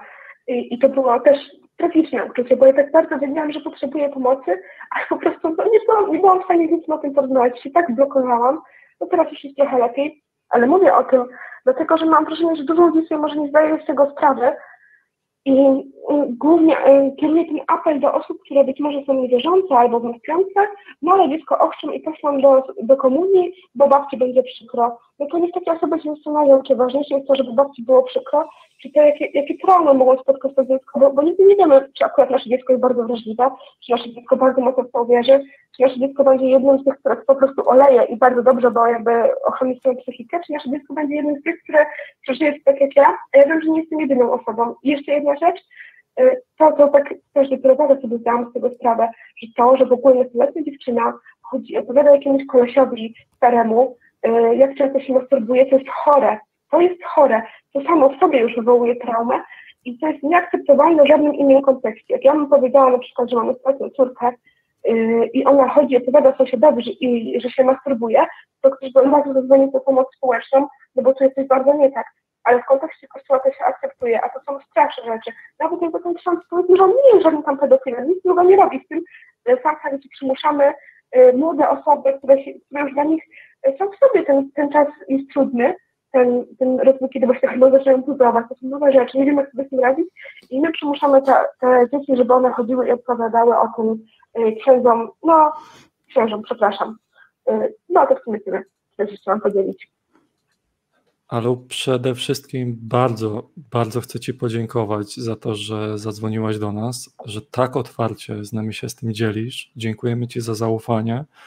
To, to co mówisz, to jest bardzo ważny apel do bardzo wielu ludzi, chociażby nie trzeba daleko szukać. Wczoraj, wracając z pracy, rozmawiałem z kolegą, który powiedział, że jak będzie miał dziecko, w jednym zdaniu obok siebie to powiedział, to oczywiście e, dziecko e, ochrzci, bo teściowa chce, potem pewnie komunia, bo teściowa chce, bierzmowanie, bo teściowa chce, e, ale spoko, jak będzie chciało, to sobie wybierze. Ja mu nic nie narzucam. Ja mówię, stary, nie możesz w jednym zdaniu mówić takich rzeczy obok siebie. To jest, to jest, to jest ogromny problem. Twój apel jest ogromnie istotny. E, zjawisko chrzczenia, bo nie wiem, poprzednie pokolenia, bo babcia, bo ciocia, bo, bo ktokolwiek chce. No ludzie, wysłuchajcie tego, co Ala ma do powiedzenia. To jest, to jest e, problemy seksualne wynikające z religijności to jest tylko jedna, jedna z warstw problemów, jakie można mieć z powodu religii w życiu. Twoja historia jest bardzo poruszająca. Ja się cieszę, że w ogóle jesteś w stanie dzisiaj o tym mówić. E, za tobą jest już niesamowita droga. Bardzo się cieszę, że tak jak mówisz, się nie zabiłaś jesteś w stanie nam to dzisiaj opowiedzieć, że udało ci się wtedy wybrnąć z tego impasu, czy samobójstwo to grzech. Podpisuję się pod Twoim apelem. To tak na początek. Karolu?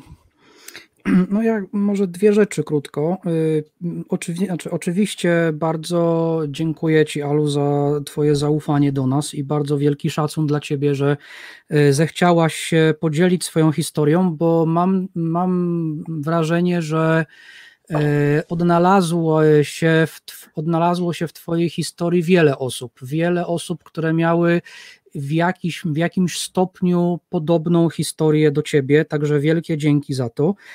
I w kontekście tych osób, e, najpierw właśnie tych, które w tym momencie mogą przeżywać podobną historię, to chciałem krótko nawiązać do tego momentu, kiedy mówiłaś o e, sumieniu skrupulanckim bo y, kiedy ksiądz albo zaawansowany katolik słucha na temat nerwicy natręst związanych e, ze sferą religijną, to natychmiast kojarzy to z tym, że aha, taka właśnie osoba ma sumienie skrupulanckie i to nie jest problem z religią, tylko pro... zresztą to jest, to jest generalnie scenariusz rozmowy z kimkolwiek, że jeżeli masz jakiś problem z religią, to problem nie jest w religii, tylko problem jest w tobie. I w tym konkretnym przypadku, jeżeli, jeżeli przejmujesz się na serio E, standardami seksualnymi, e, to znaczy, że masz sumienie skrupulanckie. Jeżeli, no i to jest zniekształcenie sumienia, to jest sumienie zniekształcone, nieprawidłowe.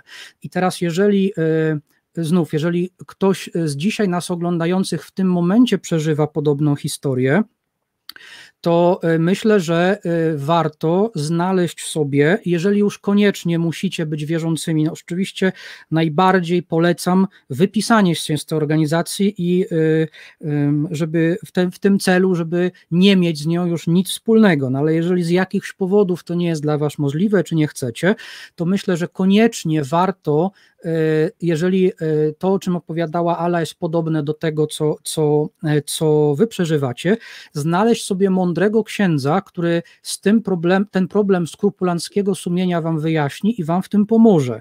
Co rozumiem przez mądrego księdza? Mądrego to znaczy właśnie nie takiego, jak, jak opowiadała Ala, ponieważ niemądry ksiądz powie wam, że sumienie skrupulanckie świadczy o niedostatecznej wierze w Boże miłosierdzie.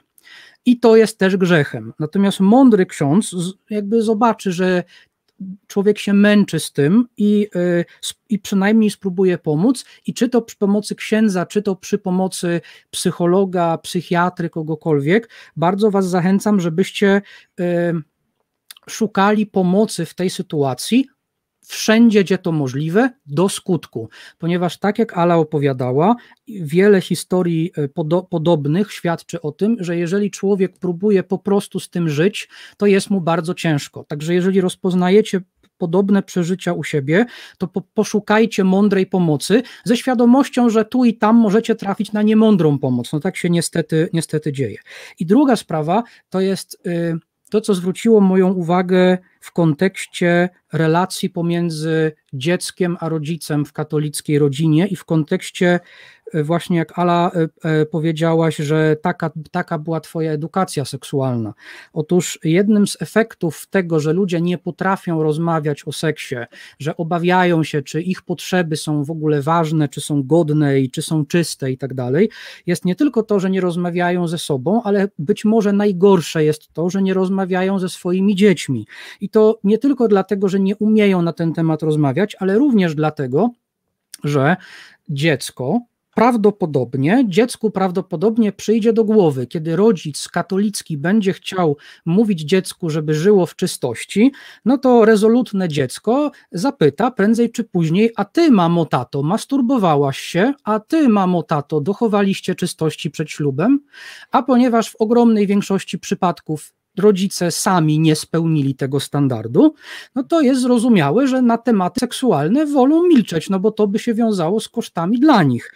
Mnie się wydaje, że gdyby rodzice i to się dzieje w katolickich rodzinach. Ta blokada rozmowy o seksie jako o czymś nieczystym, jako o czymś ryzykownym i jako ryzykownym dla własnego autorytetu jako rodzica, bo taki rodzic jeżeli, jeżeli szczerze rozmawia z dzieckiem o seksie, to w większości przypadków musi przyznać uczciwie, że oczekuje od dziecka spełnienia standardu, którego sam nie wypełnia. No i, no i jest zrozumiałe, że rodzi, dla rodzica to jest ogromny koszt psychiczny, więc najlepiej unika tego tematu. A mnie się wydaje, że gdyby rodzice w sposób mądry rozmawiali z dziećmi, czyli gdyby dzieci miały miały e, świadomość, że na przykład z takimi problemami, które e, Ala przeżywałaś, że zawsze mogą przyjść do rodziców. I rodzic to jest pierwsza osoba, z którą mogą szczerze i otwarcie porozmawiać o tych problemach. Gdyby nie ta katolicka blokada rozmawiania z, z, z dziećmi o seksie, to myślę, że bardzo wielu tych problemów udałoby się uniknąć. I tutaj i tutaj ten, ten, ten, ten, ten, ten katolicki wzorzec, który prowadzi do utrudnienia rozmowy o seksie z dziećmi, no generuje takie problemy, no bo tak jak Ala, wiele młodych osób po prostu nie ma takiej osoby. Y, nie ma mądrego rówieśnika, nie ma mądrego księdza, nie ma mądrego przyjaciela i nie ma rodziców chętnych do mądrej, szczerej rozmowy. I wtedy zaczynają się ogromne problemy i wielkie w ogóle gratulacje też Ala za to, że, że ostatecznie y, wyszłaś z tego, że sobie z tym poradziłaś i każdemu życzę i oczywiście obiema rękami podpisuję się pod apelem twoim, nie narażajcie swoich dzieci, zwłaszcza jeżeli, jeżeli jesteście właśnie takimi katolikami e, na półgwistka, jeżeli wiecie, że nie jesteście w stanie odegrać tej roli mądrego przyjaciela swoich dzieci w sferze seksualnej, bo sami musielibyście odkryć, że byliście hipokrytami albo jesteście, e, to nie chrzcijcie swojego dziecka, nie, nie, nie, nie wikłajcie swo, swojego dziecka w ten system, w którym grozi mu e, taki scenariusz życia seksualnego, e, jaki miała Ala. Obiema rękami podpisuję się pod tym apelem. I jeszcze raz wielkie dzięki i wielki szacun. E, dziękuję. Mogłabym jeszcze tylko jedną rzecz dodać? Tak, jasne. Y, to chciałabym powiedzieć, że jeżeli y, rodzice, jeżeli y, nie umiecie rozmawiać z dziećmi, jeżeli się blokujecie, bo to jest też coś, czego mi zabrakło, to znajdźcie po prostu terapeutę swojemu dziecku, bo nie mama owszem wybrała do psychiatrii, a ja tylko pobrałam tabletki, poczułam się lepiej, odstawiłam, zabrakło terapii i dlatego to się ciągnęło ze mną latami, bo rodzice nie potrafili z mną o tym rozmawiać. Później też przez całe życie miałam problemy i dopiero jako osoba 20-paroletnia, jak już byłam niezależna, znalazłam sobie terapeutę i potrafiłam się zmierzyć z tymi problemami, a mogłoby to być wcześniej. Miałabym zaoszczędzone te kilka lat cierpień niepotrzebnych. Nie umiecie, to poszukajcie specjalistów, są ludzie, którzy się tym zajmują, bo ja rozumiem, że jak przychodzi dziecko i mówi, że chce się zabić, to może być trudna sytuacja do udźwignięcia i nie wiadomo, co wtedy zrobić, ale są ludzie, którzy się takimi rzeczami zajmują. Poszukajcie po prostu pomocy dla swoich dzieci. Tutaj oczywiście również podpisuję się pod tym apelem. To, to co tu dodać? Tak. Jest to, jest to rozwiązanie być może nie najlepsze, prawda, jeśli chodzi o relacje w rodzinie, i to, że wydaje mi się, że każdy by wolał, żeby jednak tym najbliższym przy. No nie chodzi, nie chodzi o wielką wiedzę specjalistyczną, mam wrażenie, przede wszystkim, tylko o, o poczucie możliwości y, bycia zrozumianym i porozmawiania. Więc jeżeli jakiś rodzic z jakiegoś powodu y, nie czuje się na siłach, no to rzeczywiście drugim najlepszym y, y, pomysłem jest to, co mówi Ala, czyli pomoc w znalezieniu dziecku specjalisty, który wtedy pomoże.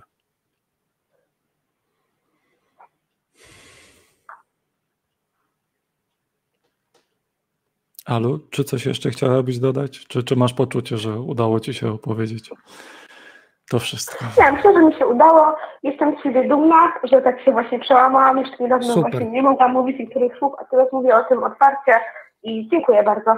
My też to my bardzo dziękujemy i jesteśmy z Ciebie bardzo dumni. Tak, wielki szacun, wielkie że, dzięki. I pokazujesz, że można z pewnych rzeczy wyjść, wybrnąć, nauczyć się na nowo, odzyskać swoje własne ciało w swoje własne ręce i życzymy Ci wszystkiego dobrego na tej drodze. Bądźmy w kontakcie, zadzwoń jeszcze kiedyś, opowiedz jak tam sytuacja. I, powodze i, powodzenia w dalszy, I powodzenia w dalszym życiu, w każdym wymiarze tego życia, również w tym. Dobra, dzięki. Dzięki, się. Dzięki, cześć. Dzięki raz jeszcze.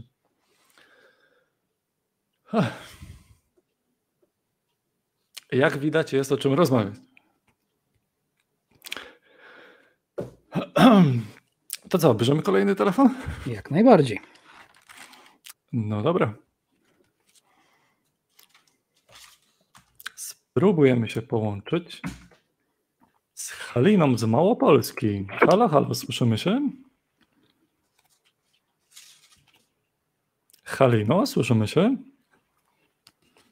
Halo, tak. Cześć, też tu Leszek i Karol. Jesteś już w programie. Co tam? Cześć, bardzo miło, że mogę e, się wypowiedzieć dzisiaj. Um, więc tak. E, aha, okej, okay, jest później to. Um, słyszymy się? Tak, tak, tak. Jak najbardziej. Teraz już rozmawiaj z nami okay. przez telefon, a na YouTube jest troszeczkę opóźnienia, także tam nie zwracaj uwagi. Tak, tak, tak, dobra, dlatego nie zaczęłam, przepraszam. Okej, okay, już mówię. Dobra. Um, Karol tutaj wcześniej nawiązywał do tego, jakie mogą być powiedzmy takie no, negatywne skutki promowania tej um, kultury Kościoła generalnie w obszarze seksualnym, tego jak te zasady mogą e, oddziaływać na osoby, zwłaszcza młode. Mówił o, o masturbacji, o pornografii, troszeczkę zahaczył o ten temat e, właśnie przemocy, natomiast to jest temat, o którym ja chciałabym porozmawiać. Um, a zwłaszcza na to o tym, jak e, powiedzmy wiara i, i Kościół podchodzi do, do tematu przemocy. Mm, może tak króciutko z mojej strony wprowadzenie, co mnie, że tak powiem, zaprowadziło do miejsca takich rozważań. To też jest niestety moja e, historia. E, natomiast e, wiem, że to jest dowód anegdotyczny zawsze, natomiast myślę, że na takim przykładzie troszeczkę łatwiej jest e, powiedzmy dyskutować. I też, e, tak jak Ala pokazała, to bardzo mocno naświetla to jednak, jak, jak wyglądały historie, historie po prostu ludzi, którzy są tam dotknięci. Ja zostałam wychowana w bardzo, bardzo mocno katolickiej rodzinie. Generalnie całe środowisko było katolickie, moi rodzice są bardzo mocno wierzący. Co niedzielę byłam prowadzona do kościoła, też byliśmy w ruchu Światło Życie, jeździliśmy na oazy, więc no, w zasadzie ja nie wiem, czy określałam, określałabym wtedy siebie jako osobę wierzącą, bo po prostu dla mnie to było coś oczywistego. Ja się nie zastanawiałam nad tym, czy, czy Bóg jest, czy go nie ma. Dla mnie to było coś tak po prostu oczywistego, jak e, to, że góra jest tam, gdzie góra, dół tam, gdzie dół i generalnie a mama to mama, tata to tata, jakby no, no to było coś, e, w czym ja dorastałam. Um, I tak naprawdę teraz patrząc wstecz, widzę, że miałam od bardzo, bardzo młodego wieku w sobie takie bardzo mocne poczucie e, grzechu, takiego mm, poczucie te, mm, tego, że robię czegoś źle. Um, i, I za każdym razem reagowałam na to tak bardziej nerwowo, to znaczy e, rzeczywiście jak robiłam coś źle, to strasznie się bałam tego grzechu i wręcz brzuch mnie bolał po prostu z nerwów, że, że coś, coś jest nie tak, tak, ja zrobiłam coś złego. I to było do tego stopnia, że e, nawet jeżeli po powiedzmy e, tym, jak gdzieś z rodzeństwem oglądaliśmy telewizję późno w nocy, nagle jak zaczęły lecieć te, wiecie, kanały takie um, już pornograficzne, y, bo kiedyś w komputerze tak było, nie wiem jak jest teraz, um, no to ja już czułam się źle z tym, że w ogóle to zobaczyłam. Jakby ja nie powinnam tego widzieć, to nie jest coś, co ja powinnam w ogóle oglądać. Ja nie oglądałam tego, to oczywiście było od razu wyłączane, bo absolutnie nie wolno było tego obejrzeć. Natomiast ja już czułam się źle z tym, że to się w ogóle włączyło i ja to widziałam. Więc i też bardzo wcześnie tak naprawdę zaczął się mm, u mnie taki ogromny strach przed seksem przedmałżeńskim. Um, więc ja wszystkie takie, um, powiedzmy, kwestie związane w ogóle z seksualnością, ale przede wszystkim właśnie z seksem, takimi relacjami typowo damsko-męskimi e, i seksem przedmałżeńskim, ja to jak najdalej od siebie odsuwałam. No bo dla mnie to było coś po prostu przerażającego. No, no to, jest, to jest grzech, tak? Więc, więc w zasadzie do dosyć, powiedziałabym, późnego wieku takiego nastoletniego nie miałam duże, zbyt dużego zainteresowania seksem. To znaczy, oczywiście gdzieś tam w okresie dorastania gdzieś tam w okresie dorastania e, się zaczęłam chłopakami interesować, chyba jak większość, e, ale te doświadczenia były bardzo, bardzo takie standardowe, powiedziałabym, nawet może takie troszeczkę mniejsze, to znaczy ja nie za bardzo chciałam iść dalej, wiedziałam, koleżanki już gdzieś w wieku, nie wiem, tych 16 lat zaczynały rozmawiać o tym, że o kurczę, może jednak się zdecydować na ten pierwszy raz z chłopakiem. Mnie to w ogóle nie interesowało, jakby okej, okay, możemy tutaj się za ręce trzymać, e, buziaki dawać, ale no dalej to już na, jest taka sfera, w którą absolutnie nie wolno wkraczać. Um, I w zasadzie teoretycznie tutaj już można by zakończyć, bo już nawet samo to podejście um, można by dyskutować o tym, jak wpłynęło na, na moje dalsze um, życie, czy w ogóle jak wpływa na dalsze życie młodych ludzi, którzy w takim przekonaniu wyrastają. Natomiast niestety tak się akurat stało, E, że doświadczyłam przemocy seksualnej w swoim życiu w wieku nastoletnim. E, w tym też momencie, w którym nie byłam tym seksem kompletnie zainteresowana. E, no po prostu weszłam w relację, która okazała się być związkiem przemocowym, z czego przez długi czas w ogóle nie zdawałam sobie sprawy. Przez to, że tak naprawdę w domu tematu seksu nigdy nie było. I to nawet nie chodzi o to, że to był temat tabu, że to się uciszało, że to się zamytało pod dywan. On po prostu nie istniał. Ja nigdy w życiu nie usłyszałam w domu słowa seks, słowa masturbacja, orgazm. Tak naprawdę ja nigdy w życiu od rodziców nie usłyszałam też nawet nazwania organów płciowych. To po prostu to nie istniało. Jakby tego, tego nie ma, tej sfery życia nie ma. E, więc e, miałam też bardzo małą świadomość na temat tego, jak powinny wyglądać te relacje międzyludzkie. Um, doświadczyłam tej przemocy i myślę, że no, nie trzeba chyba nikomu tłumaczyć, jak ogromną traumą to jest tak naprawdę, niezależnie od wieku, przekonań, płci, doświadczenie gwałtu jest y, no, niszczące tak naprawdę dla, dla człowieka i, i to jest coś, z czym człowiek po prostu już zostaje. I tutaj tak naprawdę w takim kontekście religijnym ja to już był taki etap, kiedy ja no, nie chodziłam do kościoła, już nie za bardzo mnie to wszystko interesowało, ale no, były we mnie cały czas te przekonania. One po prostu zostały z dzieciństwa. Ja nie zastanawiałam się nad tym, czy wierzę w Boga nadal, ale gdzieś tam to poczucie, poczucie tego, co to jest grzech, co jest dobre, a co złe z dzieciństwa zostało. Więc pierwszą konsekwencją tego było to, że e, no, po prostu pozostałam w tej relacji przemocowej, e, bardzo toksycznej, bo to, że miałam wcześniej taki lęk przed seksem, on się nagle odbył bez mojej zgody. Ja już miałam takie poczucie, że kurczę, ja już muszę zostać tutaj, tak? Jakby jeżeli ja wezmę sobie za męża tego faceta, to, to mnie usprawiedliwi po prostu, tak, że ja miałam ten seks przed, przed, przed małżeństwem.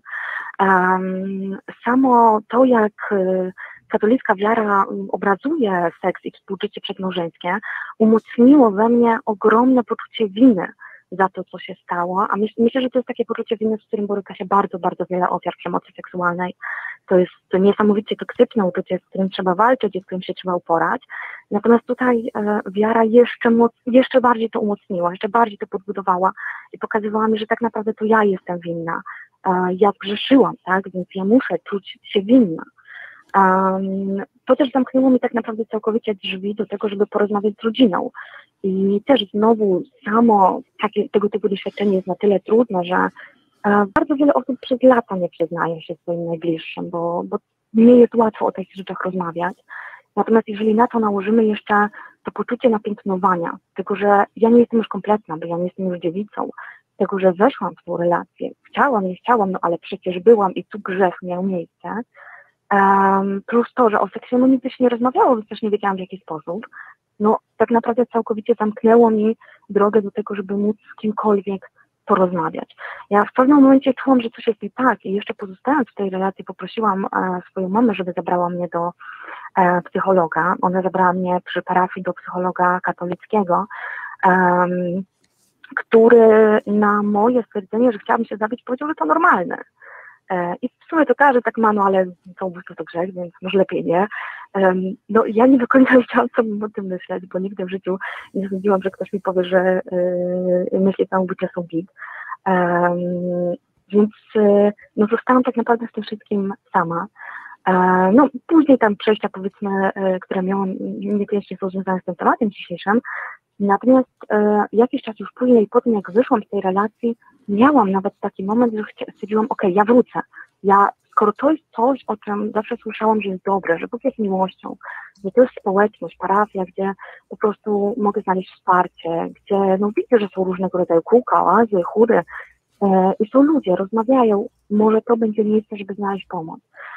I szukałam. Szukałam po pierwsze różnych stowarzyszeń katolickich, które mogłyby mi pomóc. Słuchałam bardzo wielu podcastów, kanałów na YouTube, to już w późniejszym czasie, jak to się zrobiło bardziej popularne.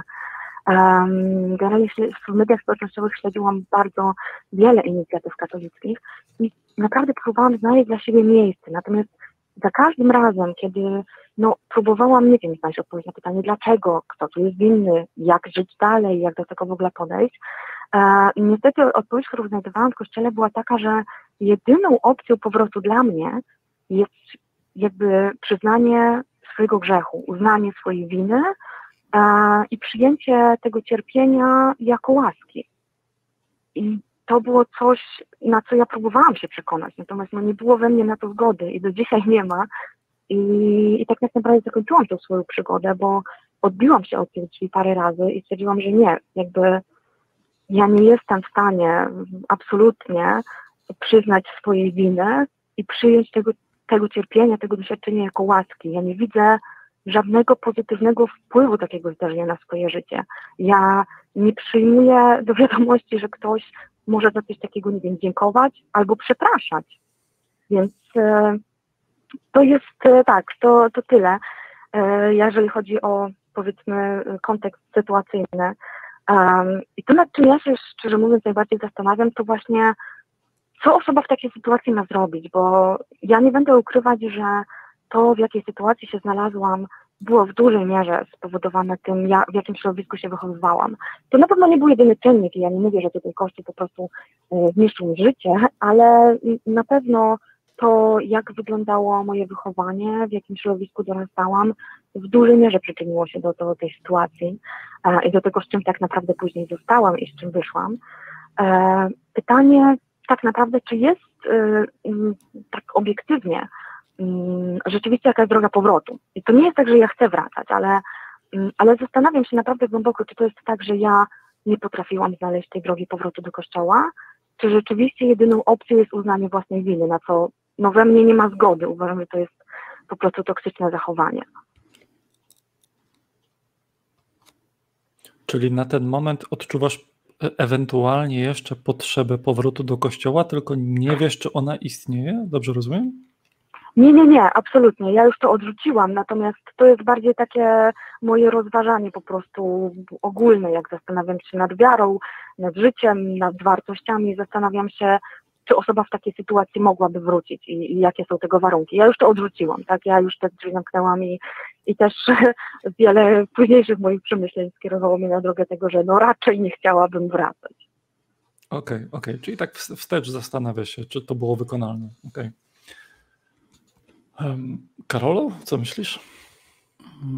Ja myślę, że mm, ten brak, y, ta blokada pewna, czy ta trudność y, i niejasność w rozmawianiu o seksie, niestety oprócz relacji pomiędzy ludźmi i relacji y, w rodzinie, rozciąga się też na to, że rzeczywiście bardzo trudno znaleźć wspólnoty, czy osoby, czy specjalistów w ramach Kościoła katolickiego, które by rzeczywiście w mądry sposób potrafiły sobie e, radzić z problemami. I stąd się też bierze taka niesamowita płodność Kościoła katolickiego w wypuszczaniu właśnie specjalistów od seksu, którzy piszą książki, głoszą kazania e, i w ogóle prowadzą działalność jakąś publiczną które, y, które w swojej treści są pełne głupot, nawet z katolickiego punktu widzenia. I mam, mam wrażenie, że, że tutaj y, mamy, do, jeżeli ja dobrze zrozumiałem, y, Halina, co mówiłaś, to ten ten, ten, ten kontakt seksualny, który był przedmiotem cały, całych tych problemów, on nie odbył się za Twoją zgodą, prawda? Dobrze zrozumiałem. Tak. On, on był wbrew Twojej zgodzie. Tak. No to jeżeli tak, to pierwszy z brzegu ksiądz, który cokolwiek y, wie na temat religii katolickiej, powinien ci powiedzieć tak. Grzech to jest świadome i dobrowolne przekroczenie przykazania. Jeżeli w tym, w tym wydarzeniu nie było Twojej zgody, to nie, była, to nie była Twoja dobrowolna decyzja, żeby pójść do łóżka z chłopakiem, to nie masz grzechu, to nie jest grzech z Twojej strony i Twoje poczucie winy jest nietrafione, nieuprawnione i nie masz żadnego powodu w ogóle go odczuwać, ponieważ jeżeli y, ten akt odbył się bez Twojej zgody, wbrew Twojej zgodzie, to ty nie zgrzeszyłaś, po prostu, bo żeby był grzech, to musi być świadoma i dobrowolna decyzja człowieka. Jeżeli ktoś wyrządził ci krzywdę wbrew twojej zgodzie, to nie jest grzech po Twojej stronie i poczucie winy po Twojej stronie jest absurdalne. I to powinien powiedzieć pierwszy z brzegu ksiądz, który, który by y, y, z Tobą rozmawiał, chyba że świadomie to byłby grzech tylko wtedy, jeżeli miałaś świadomość, że może dojść do takiego wydarzenia i zlekceważyłaś takie ryzyko i świadomie dopuściłaś taką możliwość i świadomie się na nią zgodziłaś. Czyli na ile to był świadomy wybór, y, to, co się wydarzyło, za tyle jesteś odpowiedzialna za to, co się wydarzyło, czyli w takim stopniu to jest Twój grzech.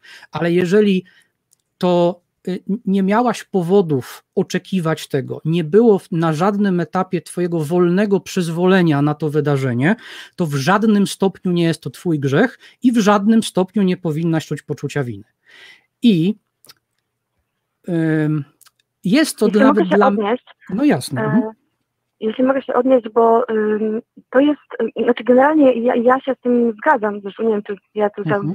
mogę się zgadzać z tym zgadzać, bo to jest kwestia tego, co, co mówi Kościół na ten temat. Natomiast mhm. tak naprawdę to w tym momencie zaczyna się e, być taka dyskusja, jak e, była e, jakiś czas temu na temat tego, no, czy jeśli kobieta nie krzyczy i nie bije, to jest gwałt, czy nie ma gwałtu. Jakby wiecie, no to jest takie w tym momencie wartościowanie tego, y, co ty myślałaś, co ty, y, na ile pozwoliłaś, a poza tym e, no, fakt wykonany jest taki, straciłeś dziewictwo, jakby nie masz już tej łaski, tak?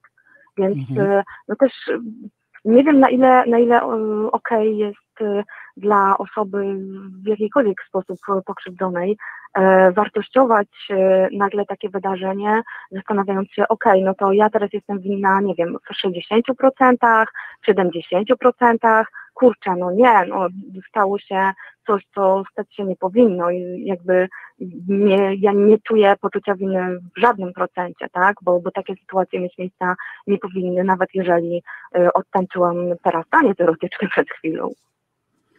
Y, tak, z tym, że z punktu widzenia nauki Kościoła i taki, jaki był Twój udział świadomy i dobrowolny, no to taka jest Twoja współodpowiedzialność. Nie?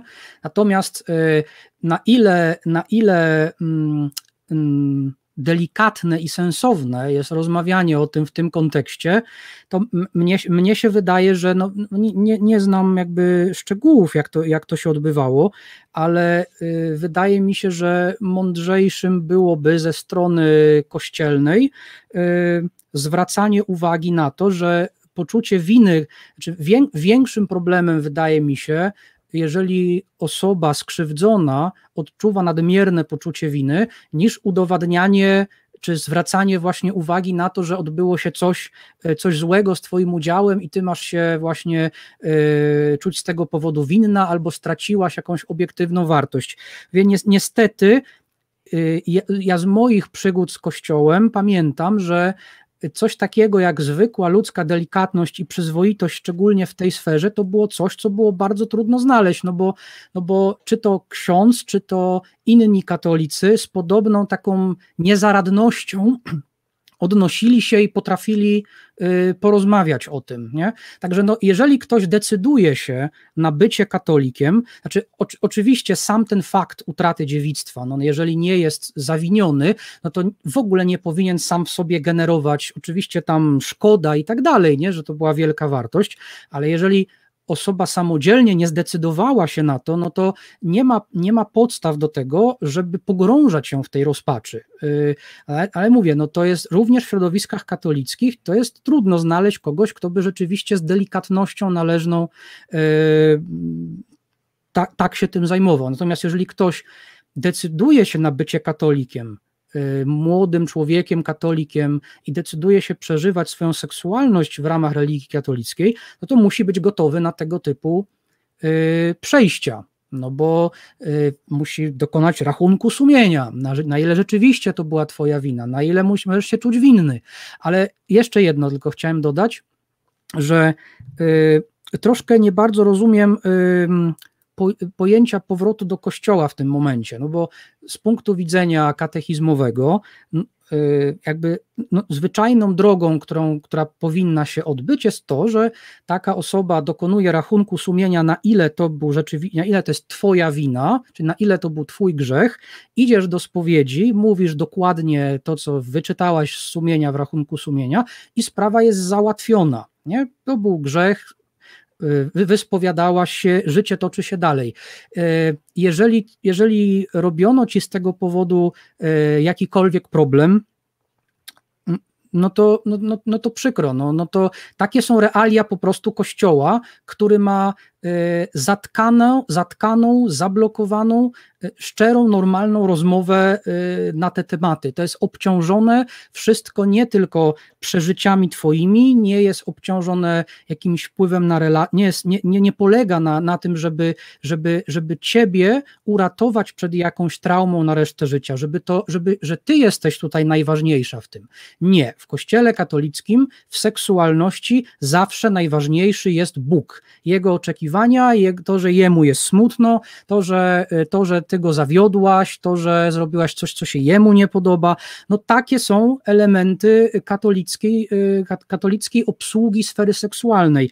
Jeżeli ktoś jakby nie jest przekonany po wielu świadectwach, e, również moim, e, jak to działa w, w Kościele katolickim i koniecznie chce zostać w Kościele katolickim, to musi być gotowy na tego typu nieprzyjemności. Słabą znajomość doktryny i bardzo słabą delikatność. No takie są niestety realia i przykro mi, Halina, że, no, że ciebie spotkało po pierwsze to wydarzenie, o którym rozmawiamy, a po drugie, że w tym kościele, w którym tak ważne jest miłosierdzie i przytulanie się i do serca i przebaczenie i wszystko, człowiek z wielkim trudem odnajduje właśnie spokój sumienia, tylko jest przeczołgiwany przez właśnie takich ludzi, którzy niby mają mu pomóc, ale coś im chyba nie idzie za dobrze. Bardzo Ci dziękuję. E, no to jak mogę tylko podsumować to, że najbardziej chyba zgadzam się z tym, co powiedziałeś e, w tym wstępie, to znaczy, że to jest taki scenariusz optymalny, zaprogramowany dla tak naprawdę nielicznych, którego nieliczni będą mogli e, doświadczyć i on po prostu, tak jak widać czy na moim, czy na przykładzie Ali, czy myślę, że na przykładzie życia bardzo wielu osób po prostu jest absolutnie nieodporny na jakiekolwiek odstępstwa od e, tej zakładanej normy, tego optimum, e, a w mhm. zasadzie nie optimum, tylko idealnego, e, idealnego scenariusza, bo jak widać, no, najdrobniejsza rzecz, która się pojawia już już jest problem, tak? tak. I już jest, i już, jest, już jest wielka improwizacja, już jest wielka improwizacja z ich strony. Co właściwie, jak Otóż właściwie to, się... Właśnie tu jest, tu jest chyba najgorsze, bo tutaj w tym momencie, e, widzisz, no ty się wypowiedziałeś, jak powinien e, wypowiedzieć się dobry ksiądz, tak to nazwijmy, czy ksiądz dobrze mhm. znający e, doktrynę. Natomiast ja jestem w stanie założyć się, nawet wiem po części z własnego doświadczenia, że tak naprawdę bardzo duża ilość osób duchownych, każda powie co innego w tej sytuacji. Tutaj nie ma e, powiedziane, jak postępować, co zrobić. E, gdzie na przykład, e, powiedzmy, odwołując się, nie wiem, do, do, do nauki, do psychologii, do, do psychiatrii, my wiemy, co w takich sytuacjach zrobić, mhm. tak? I wiemy, jak postępować. W kościele nie mamy scenariusza na to, że coś pójdzie źle. Jedyny scenariusz to jest opcja iść do spowiedzi, żałuj za grzechy, a miej swój krzyż, aleluja i do przodu bo to nie ty jesteś ważna, ty jesteś ważna co najwyżej w twojej relacji z Bogiem, któremu jest bardzo smutno. I to jest najważniejsze. Żadna, żadna psychologiczna opieka nad tobą w ogóle no, nie jest warta tego, żeby się tym y, zaprzątać sobie głowę, bo twoja relacja z Bogiem na tym ucierpiała. I to jest najważniejsze w twoim życiu. Dokładnie. Także, dokładnie. także, tak, także na, dziękuję na, na, bardzo. Mhm. Dziękujemy również Tobie na, na, na pytanie, jak y, w takiej sytuacji miałby wyglądać powrót do kościoła. Moja odpowiedź brzmi: powrót do kościoła to jest bardzo nieszczęśliwy pomysł, serdecznie odradzam. Z każdej takiej Dlatego sytuacji. Dlatego też się nie podjęłam. 10 Bo... lat minęło, nie podjęłam się, także dziękuję bardzo. Bardzo się, bardzo się cieszymy, bo, bo, bo słychać, że aktualnie jest ci, jest ci lepiej niż wtedy. Zdecydowanie to słychać. Dzięki śliczne za, za opowiedzenie swojej historii i, i niestety po raz kolejny w obrębie już tego chociażby jednego odcinka nie trzeba patrzeć dalej. No, no widać, że to, o czym na początku odcinka było, to tak się dzieje. No, jest masakra. Dzięki, dzięki za telefon. Dzięki, dzięki bardzo, pozdrawiam. Dzięki wielkie. Dzięki. Chciałbym dodać do, do, do tej rozmowy chociażby to, że Halina wspomniała o tym, jak trudna potrafi być rozmowa na ten temat, w szczególności w sytuacji, kiedy samo myślenie o seksie już cię paraliżuje, bo już myślą może zgrzeszyć. E, przy, przywołałem w myślach historię z, z, mojego życia lata temu, kiedy znajoma w pewnym momencie, jak poczuła, że jest w stanie mi zaufać i się otworzyć, chciała ze mną podzielić się informacją, że była molestowana seksualnie w rodzinie.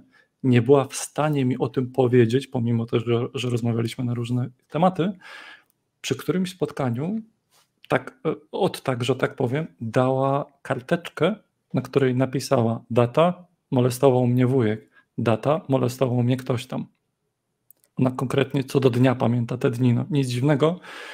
E, I skoro to potrafi być aż tak trudne, nawet kiedy czujesz do kogoś zaufanie, na przykład wtedy do mnie, to co ona by usłyszała od księdza, o ile w ogóle by się zebrała, żeby opowiedzieć o tym? Nie jestem w stanie sobie tego wyobrazić, co się dzieje u takiej kobiety w środku. Myślę, no. że na, na tej historii i na historii Aliny y, można oprzeć kolejny apel do rodziców. Y, prosta, proste prawo przyrody. Nie rozmawiasz ze swoimi dziećmi o seksie, narażasz je na ogromne niebezpieczeństwa. Po prostu.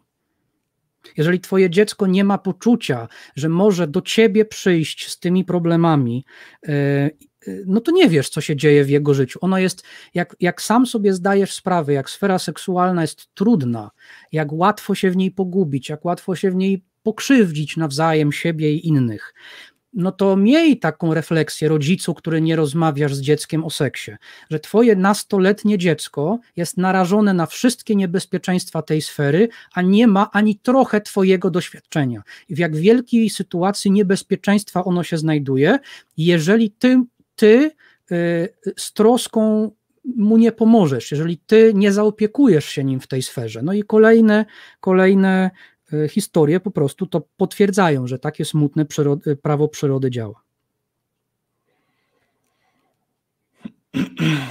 Tak, bo, bo gdy rodzic tych wątków nie porusza, a jest to na przykład rodzic katolik i to dziecko uczęszcza do kościoła i się spowiada z tego wszystkiego, to, to prośba do tych rodziców, pamiętajcie, że jak wy o tym nie rozmawiacie, to ksiądz na spowiedzi o tym rozmawia, to posłuchajcie dzisiejszych telefonów, więc ktoś w cudzysłowie tę edukację seksualną, w ogromnym cudzysłowie, prowadzi, no tylko pytanie, do jakich skutków to doprowadzi. Nawet jeżeli wy nie podejmiecie tego tematu, jak widać, znajdą się chętni. Myślę, że e, odbierzmy jeszcze jeden telefon. Tak myślę. Dziękuję, dziękuję już w tym momencie ekipie, że, że zgodziła się przedłużyć ten odcinek. Dziękujemy. Mm. Dzwoni do nas Magda z Mazowieckiego. Słyszymy się? Tak, cześć. Cześć, tu Leszek i Karol. Co tam u Ciebie? Jak się cieszę, że się do Was zadzwoniłam, ale wybaczcie, jeśli mój głos trochę drży. E, jestem trochę zestresowana tym wszystkim. Jasne. Nie ma się czym przejmować. Jest okej, okay. słychać Cię bardzo dobrze. Super, cieszę się. E, chciałam powiedzieć, że e, ja też pochodzę z bardzo, bardzo religijnej rodziny. Może tata nie aż tyle jest religijny, za to moja mama, no, no można powiedzieć, że, że już praktycznie to zahaczało taki mocny, mocny fanatyzm. Do tej pory w moim pokoju są pozostałości po, po wieży. E, mianowicie 20 gwoździ, na których wisiały kiedyś święte obrazki, także to jest mega dużo i, i dalej nie mogę się tego pozbyć, bo one dalej tam wiszą. E, próbuję od tego odchodzić, bo, bo już jakby nie, nie wierzę. Moja mama umarła i jakby się od tego uwolniłam razem z jej śmiercią. E, ale to nie jest, to nie jest ważne. Chodzi o to, że przez moją mamę, która mnie bardzo często zabierała na różne pielgrzymki, przynajmniej raz w miesiącu, e, pozostało w mojej głowie coś takiego, że jestem ciągle winna zawsze, za wszystko, nawet moje dojrzewanie. Przepraszam, że jeśli teraz to będzie trochę ble i krwiste, ale e, moja mama, kiedy pierwszy raz dostałam okresu, stwierdziła, że ja straciłam cnotę to, to, to już wtedy mnie jakby, wiecie, no nic złego nie zrobiłam, a tutaj ci wychodzi mama i mówi, ej, ale ty tutaj za bardzo tego, nagrzeszyłaś. Y, Jak to nic? Kościół ci udowodni, także, że zrobiłaś coś złego. Spokojnie. E, także, także do, do dzisiaj mam jakby z tego powodu w głowie zakodowane, że nawet to, nie? W sensie inaczej. Mm, ksiądz, do którego nie śmiejcie się błagam. Przepraszam, ta historia jest zabawna, przepraszam. W ogóle moje życie jest zabawne. Przepraszam, przepraszam. Ksiądz, ale, ono, którego... ale żeby, żebyś, żebyś dobrze, Magda, żebyś dobrze zrozumiała, ona jest, ona jest zabawna głupotą, bezdenną głupotą tego stwierdzenia, które cię spotkało. To jest absurdalne po prostu. To. Ja, ja zdaję sobie z tego sprawę, że, że to jest y, głupie, po prostu głupie. Um, ksiądz, do którego zazwyczaj na rekolekcje jeździłyśmy w tym raz w miesiącu, już wtedy wmawiał wszystkim w kościele, a to były dosyć ogromne rekolekcje, dosłownie cały kościół jeszcze poza kościołem, e, wmawiał nam wszystkim, że uwaga, miesiączka to jest ciąża kobiety mała. Tylko tyle, że wtedy nie dochodzi do zapłodnienia. Twoja wina, nie rodzisz dzieci, jak ty możesz. E, natomiast nawet porozmawianie z chłopakiem, jak ja teraz z wami e, rozmawiam, to teraz wywołują mnie dreszcze mocne i e, no boję się, nie, nie, będę, nie będę ukrywać, boję się trochę. Nawet porozmawianie z chłopakiem, jakimkolwiek, nawet z mojej klasy, było już dla mnie na takim poziomie strachu, że bardzo często uciekałam. Ja pierwszy, pierwszy raz z chłopakiem, który jest spoza mojej klasy, spoza mojej rodziny, ani z księdzem, porozmawiałam chyba pierwszy raz, kiedy miałam 18 lat. Mam 22. Także fajnie. A masz na myśli, do, do dzisiaj w ogóle się... porozmawiałaś czy o seksie? Czy... W ogóle porozmawiałam, w ogóle porozmawiałam. W ogóle żeby, okay. tak, żeby w ogóle zamienić e, jakieś zdanie, nie? No bo nie chodzi mi o takie, e, przepraszam, która godzina, chociaż nawet to już było dosyć, dosyć rzadkie. Mhm, okay. e, I do tej pory mam coś takiego, że ja się boję nawet być w związku, boję się być w relacji. Byłam w jednej. E, no niestety nie udała się, ale już wtedy miałam straszne takie, Boże, co ja robię, jak ja, jak ja mogę tak robić, to nie jest dobre. Przecież ja zamieszkałam wtedy z chłopakiem. Ja bałam się nawet do kościoła pójść, żeby się wyspowiadać. Jak się w końcu zdobyłam na odwagę, e, to nie dostałam rozgrzeszenia z tego powodu, tylko że mieszkam z chłopakiem. A jeszcze mnie ksiądz wypytał o to wszystko, co ja robię e, z nim w łóżku. No, ja miałam ochotę wtedy wyjść przed konfesjonał, powiedzieć, proszę księdza, skoro ja nie mogę mieszkać z chłopakiem, to kiedy się mogę do księdza wprowadzić, żeby mi było taniej płacić? Naprawdę, miałam wtedy coś takiego, ale nie zdobyłam się na odwagę i zaczęłam ryczeć na cały kościół. Wybiegłam z kościoła, jak panna młoda z ołtarza, kiedy się orientuje, że to nie jest jej wybranek i, i uciekłam do domu i całą, cały dzień i całą noc płakałam. I strasznie, strasznie się bałam w ogóle później chodzić do kościoła i, i teraz nawet yy, nawet ciężko mi teraz się przyznać przed moją rodziną, że, że jest u mnie taka sytuacja, że ja staram się odchodzić z kościoła. Bo moja rodzina jest mega wierząca. Mm, mój tata nawet, yy, moją ciocię, która jest, yy, no jest wierząca, ale nie chodzi do kościoła, zaprowadził po niewoli wręcz do kościoła. I się z drugą ciocią śmiał, że o patrzcie, ona taka tego nie wiedziała, że się w kościele znalazła. Więc ja się boję, żyję w strachu, mimo że teoretycznie dalej jestem jeszcze chrześcijanką, bo e, nie wypisałam się z kościoła. Dalej się modlę co wieczór, bo nie mogę tego przestać, mimo że wiem, że, że to nic nie daje. E, mimo że wiem, że e, nie ma czegoś takiego jak Bóg katolicki, ani w ogóle chrześcijański. I strasznie ale to naprawdę strasznie zazdroszczę innym ludziom, którzy już pozbyli się tej niepewności z serca i podziwiam was po prostu, że, że, że daliście radę.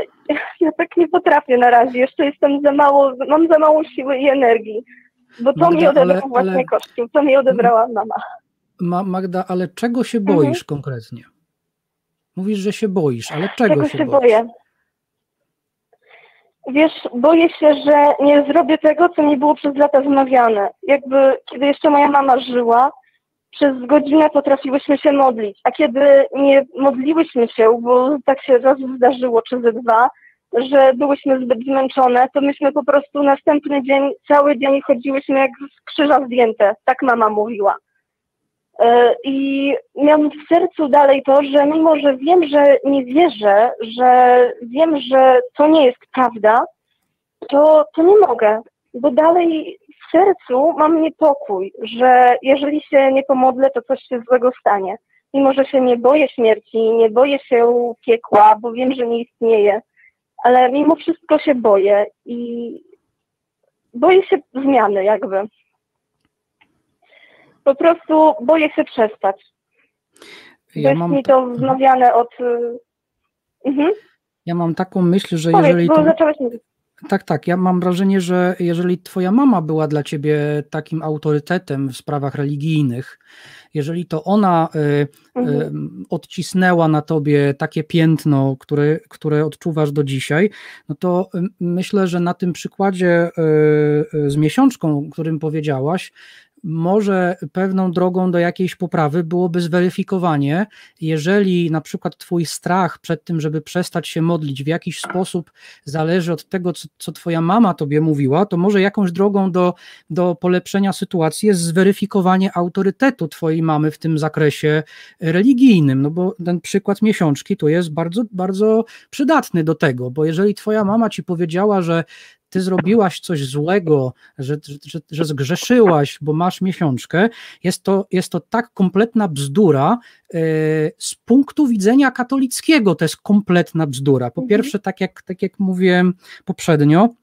Oczywiście grzech, żeby był grzechem, to wymaga dobrowolnego przekraczenia, przekroczenia Bożego przykazania ze wszystkich możliwych punktów widzenia.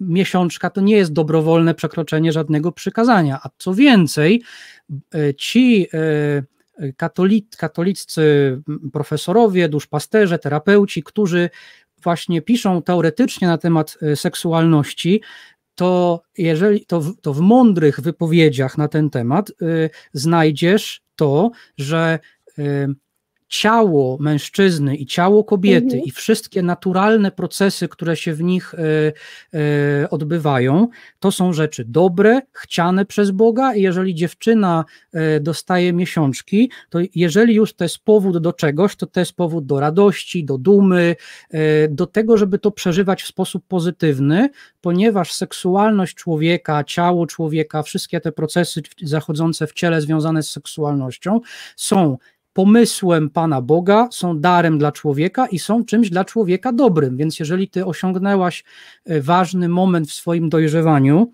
to jeżeli twoja mama by miała jakikolwiek, jakąkolwiek znajomość, e, co religia katolicka na ten temat mówi, to to powinien być zapamiętany na resztę twojego życia przyjemny, miły dzień w twoim życiu. Jeżeli twoja mama zostawiła ci na resztę życia takie przeżycie, to ja mam takie, mam taką propozycję, żebyś pomyślała, że być może we wszystkich innych sprawach mam modlitwy, tego czy Bóg się będzie gniewał, może twoja mama reprezentuje e, taki sam żaden poziom kompetencji, że może to są po prostu to, co, to, co ty, to, co ty usłyszałaś od swojej mamy, ma tyle wartości, co wymysły mamy, które są sprzeczne nawet z tą religią, do której mama się odwoływała. Więc dlaczego ty miałabyś mamy słuchać w innych sprawach, skoro w takiej jednej konkretnej sprawie to, co mama udowodniła tobie, to jest to, że kompletnie nie wie, o czym mówi. Wiesz, tylko zważ jakby na to, że ja dzisiaj wiem, że ona nie wiedziała, co mówi i mhm. wiem, że się myliła i wiem, o co już teraz jej chodziło, nie? Wtedy. To może po prostu to, myliła się, się tak samo. No, no tak, ale widzisz, no to, no to okej, okay, no to załóżmy, że ona wiedziała, ale miała w tym jakiś swój no. E, cel, prawda? No to może kiedy mówiła o modlitwie, to było podobnie. Może, to, może cię straszyła, kiedy mówiła o modlitwie, żeby też osiągnąć jakiś swój cel. Żebyś, żebyś się na przykład modliła, to wiedziała, że niepomodlenie się nie grozi niczym strasznym, ale przesadzała z tym, no, żeby coś osiągnąć. Może to jest podobna sytuacja. No to tak, jeżeli tak jest, a przecież tak może być, no to dlaczego ty się masz tego bać?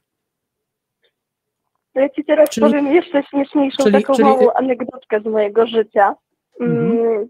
Taką dosłownie króciuteńką. Jak miałam Jasne. może 5-6 latek, byłam mała, się razem z mamą modliłyśmy i y, ja tego nie pamiętam. Ale ponoć powiedziałam do niej tak, mamo, to ty się módl, a ja będę mówić amen.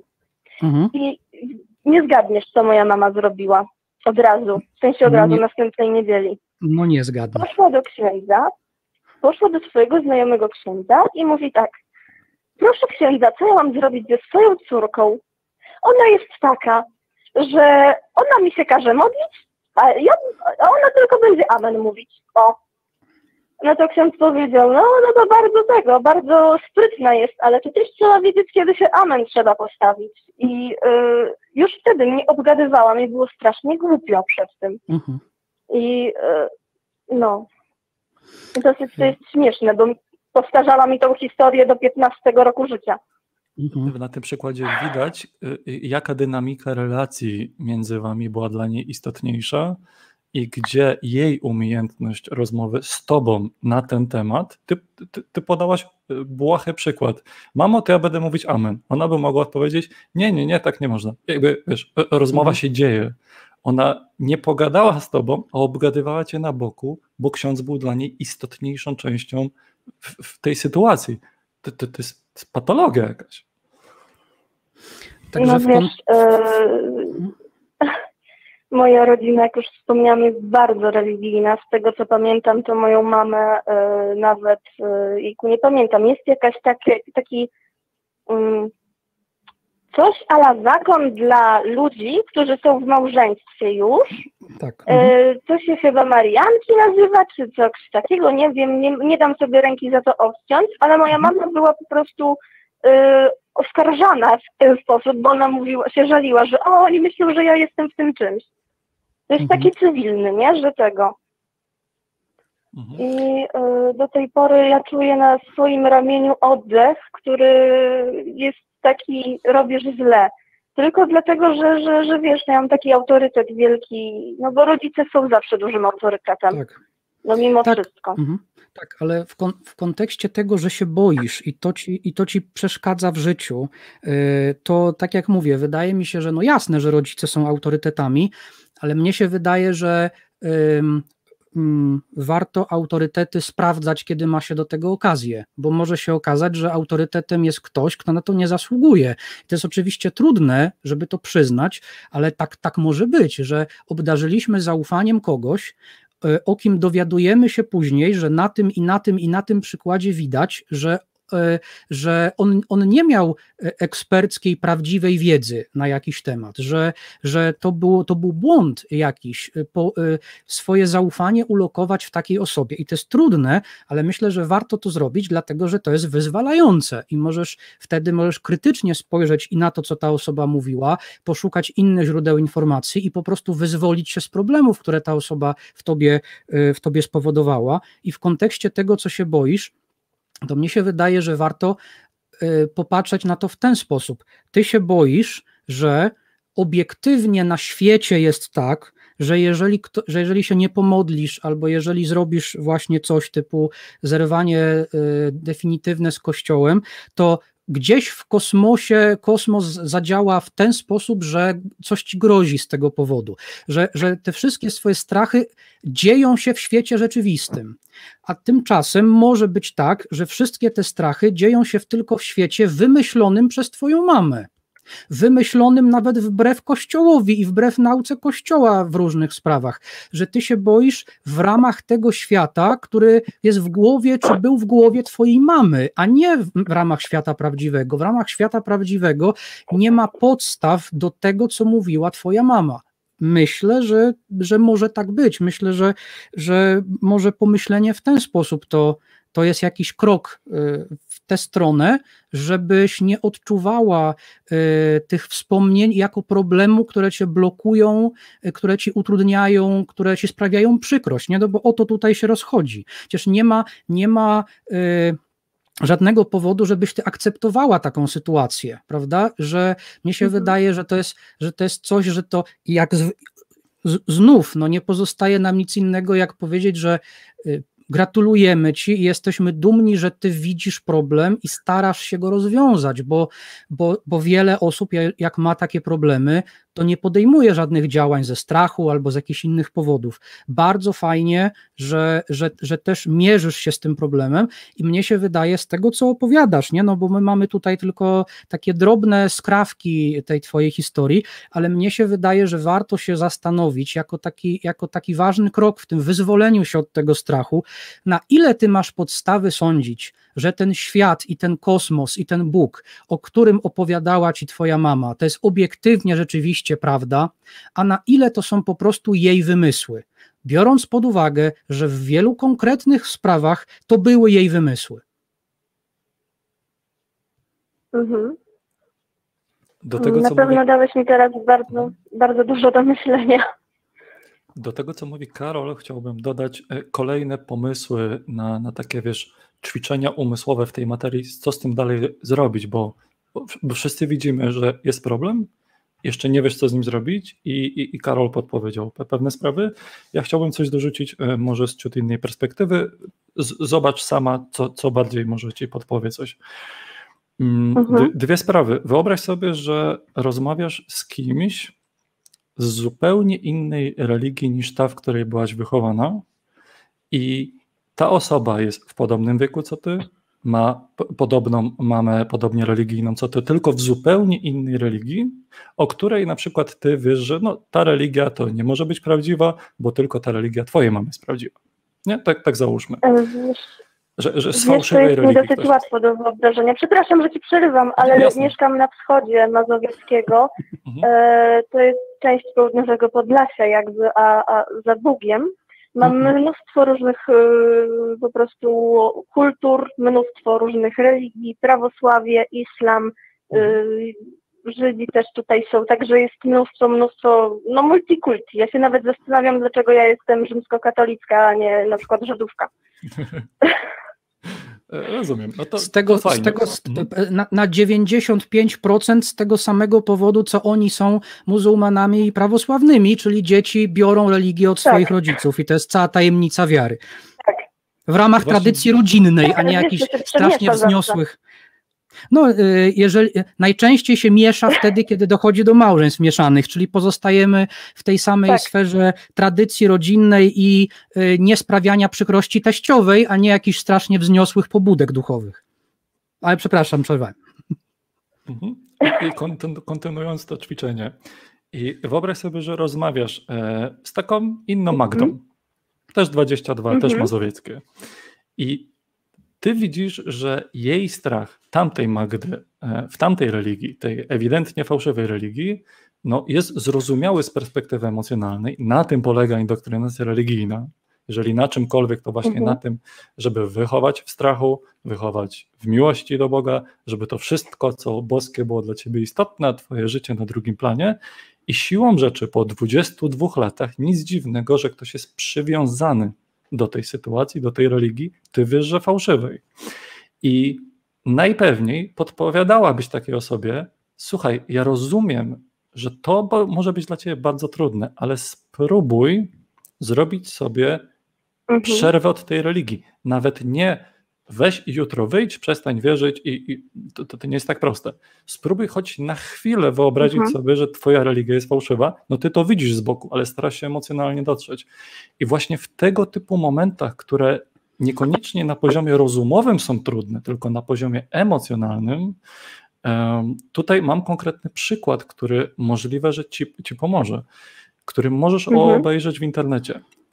Jest taka postać jak Julia Sweeney. To jest bodajże aktorka amerykańska, komiczka, y, taka bardzo mhm. uśmiechnięta, humorystyczna babka. Była wychowywana mocno religijnie. I w pewnym momencie ona spróbowała tak na jedną małą sekundę tak zamknąć oczy, wyobrazić sobie, że Boga nie ma, ale zaraz, zaraz będę w niego wierzyć. Tylko tak na jedną sekundę. Czy coś się stanie? Czy mhm. Ziemia przestanie się kręcić? Czy ktoś zginie? Tak na jedną sekundę sobie wyobrazić. I nie będę zdradzał, co się działo potem, bo y, y, lepiej, żebyś sama to poznała. Julia Sweeney dzieli się swoją historią tego momentu przejścia życiowego z wiary do niewiary i jak trudny to jest, jak złożony, jak emocjonalnie to jest pogmatane w świetnym monodramacie, który można dorwać w internecie. Nazywa się Julia mhm. Sweeney Letting Go of God. Wrzucam teraz tytuł na, na ekran żeby wszyscy widzieli. Mhm. Fragment jest dostępny za darmo, tam DVD online można sobie kupić, czy tam też jakieś VOD. Na podstawie tego monodramatu uh, Letting Go of God uh, powstała polska nie ekranizacja, tylko adaptacja do sztuki teatralnej Pożegnanie z Bogiem. Mhm. Kilka lat temu byłem na tym we Wrocławiu. To jest w reżyserii Kamila Przebosia. Wrocławski Impad to wystawiał przez, przez długi czas. Chyba, chyba chwilowo nie, ale mam nadzieję, że z tym wrócą. E, świetny spektakl muzyczno, właśnie taki emocjonalny, pokazujący, mhm. jak złożony jest ten moment, kiedy już dostrzegamy, że nasza wiara nie trzyma się kupy, ale emocje cały czas są tam, gdzie stare nawyki są. I, i, i to, to, to, jest, to jest piękne, jak Julia właśnie tak na jedną sekundę spróbowała sobie wyobrazić, a potem okej, okay, okay, chyba jest okay, i potem na drugą sekundę, jak stopniowy to jest proces. Także byłoby zupełnie nieracjonalne, gdybym ja ci teraz powiedział, słuchaj, jutro wstań rano, zjedz śniadanie i jutrzejszy dzień przeżyj, jakby Boga nie było. To, to jest niewykonalne emocjonalnie. Nie? I Julia to rozumie i, i my, to, my tutaj to rozumiemy. Myślę, że rzuć okiem na to, co Julia ma do, do, do powiedzenia, bo właśnie dzieli się tą historią pomyśl pod kątem Twojego strachu, tak jakbyś właśnie rozmawiała z kimś z innej religii i starałabyś e, tej osobie podpowiedzieć, spróbuj tak jak Julia na jedną sekundę, spróbuj to zaaplikować do siebie, zobacz na jedną sekundę, czy coś się stanie, na dwie sekundy, czy coś się stanie. Mhm. Um, jestem strasznie ciekaw, co po takim eksperymencie by się wydarzyło lub nie. Jestem strasznie ciekaw, gdybyś kiedyś zadzwoniła, jeżeli byś, Anusz, coś takiego spróbowała. Przemyśl to, to wszystko z perspektywy, którą dzisiaj słyszysz od nas. E, no, no niestety Twój telefon jest kolejnym przykładem, jak indoktrynacja religijna potrafi emocjonalnie siedzieć w człowieku przez lata. Są ateiści, którzy nie wierzą od 40 lat, a boją się piekła. Emocjonalnie budzą się w nocy spoceni, i wiedzą, że ej, przecież nie trafię do piekła, ale się budzą spoceni. To czasami no, no siedzi naprawdę długo. Więc im szybciej ten proces emocjonalnego nastrojenia się na nowo rozpoczniesz, tym lepiej.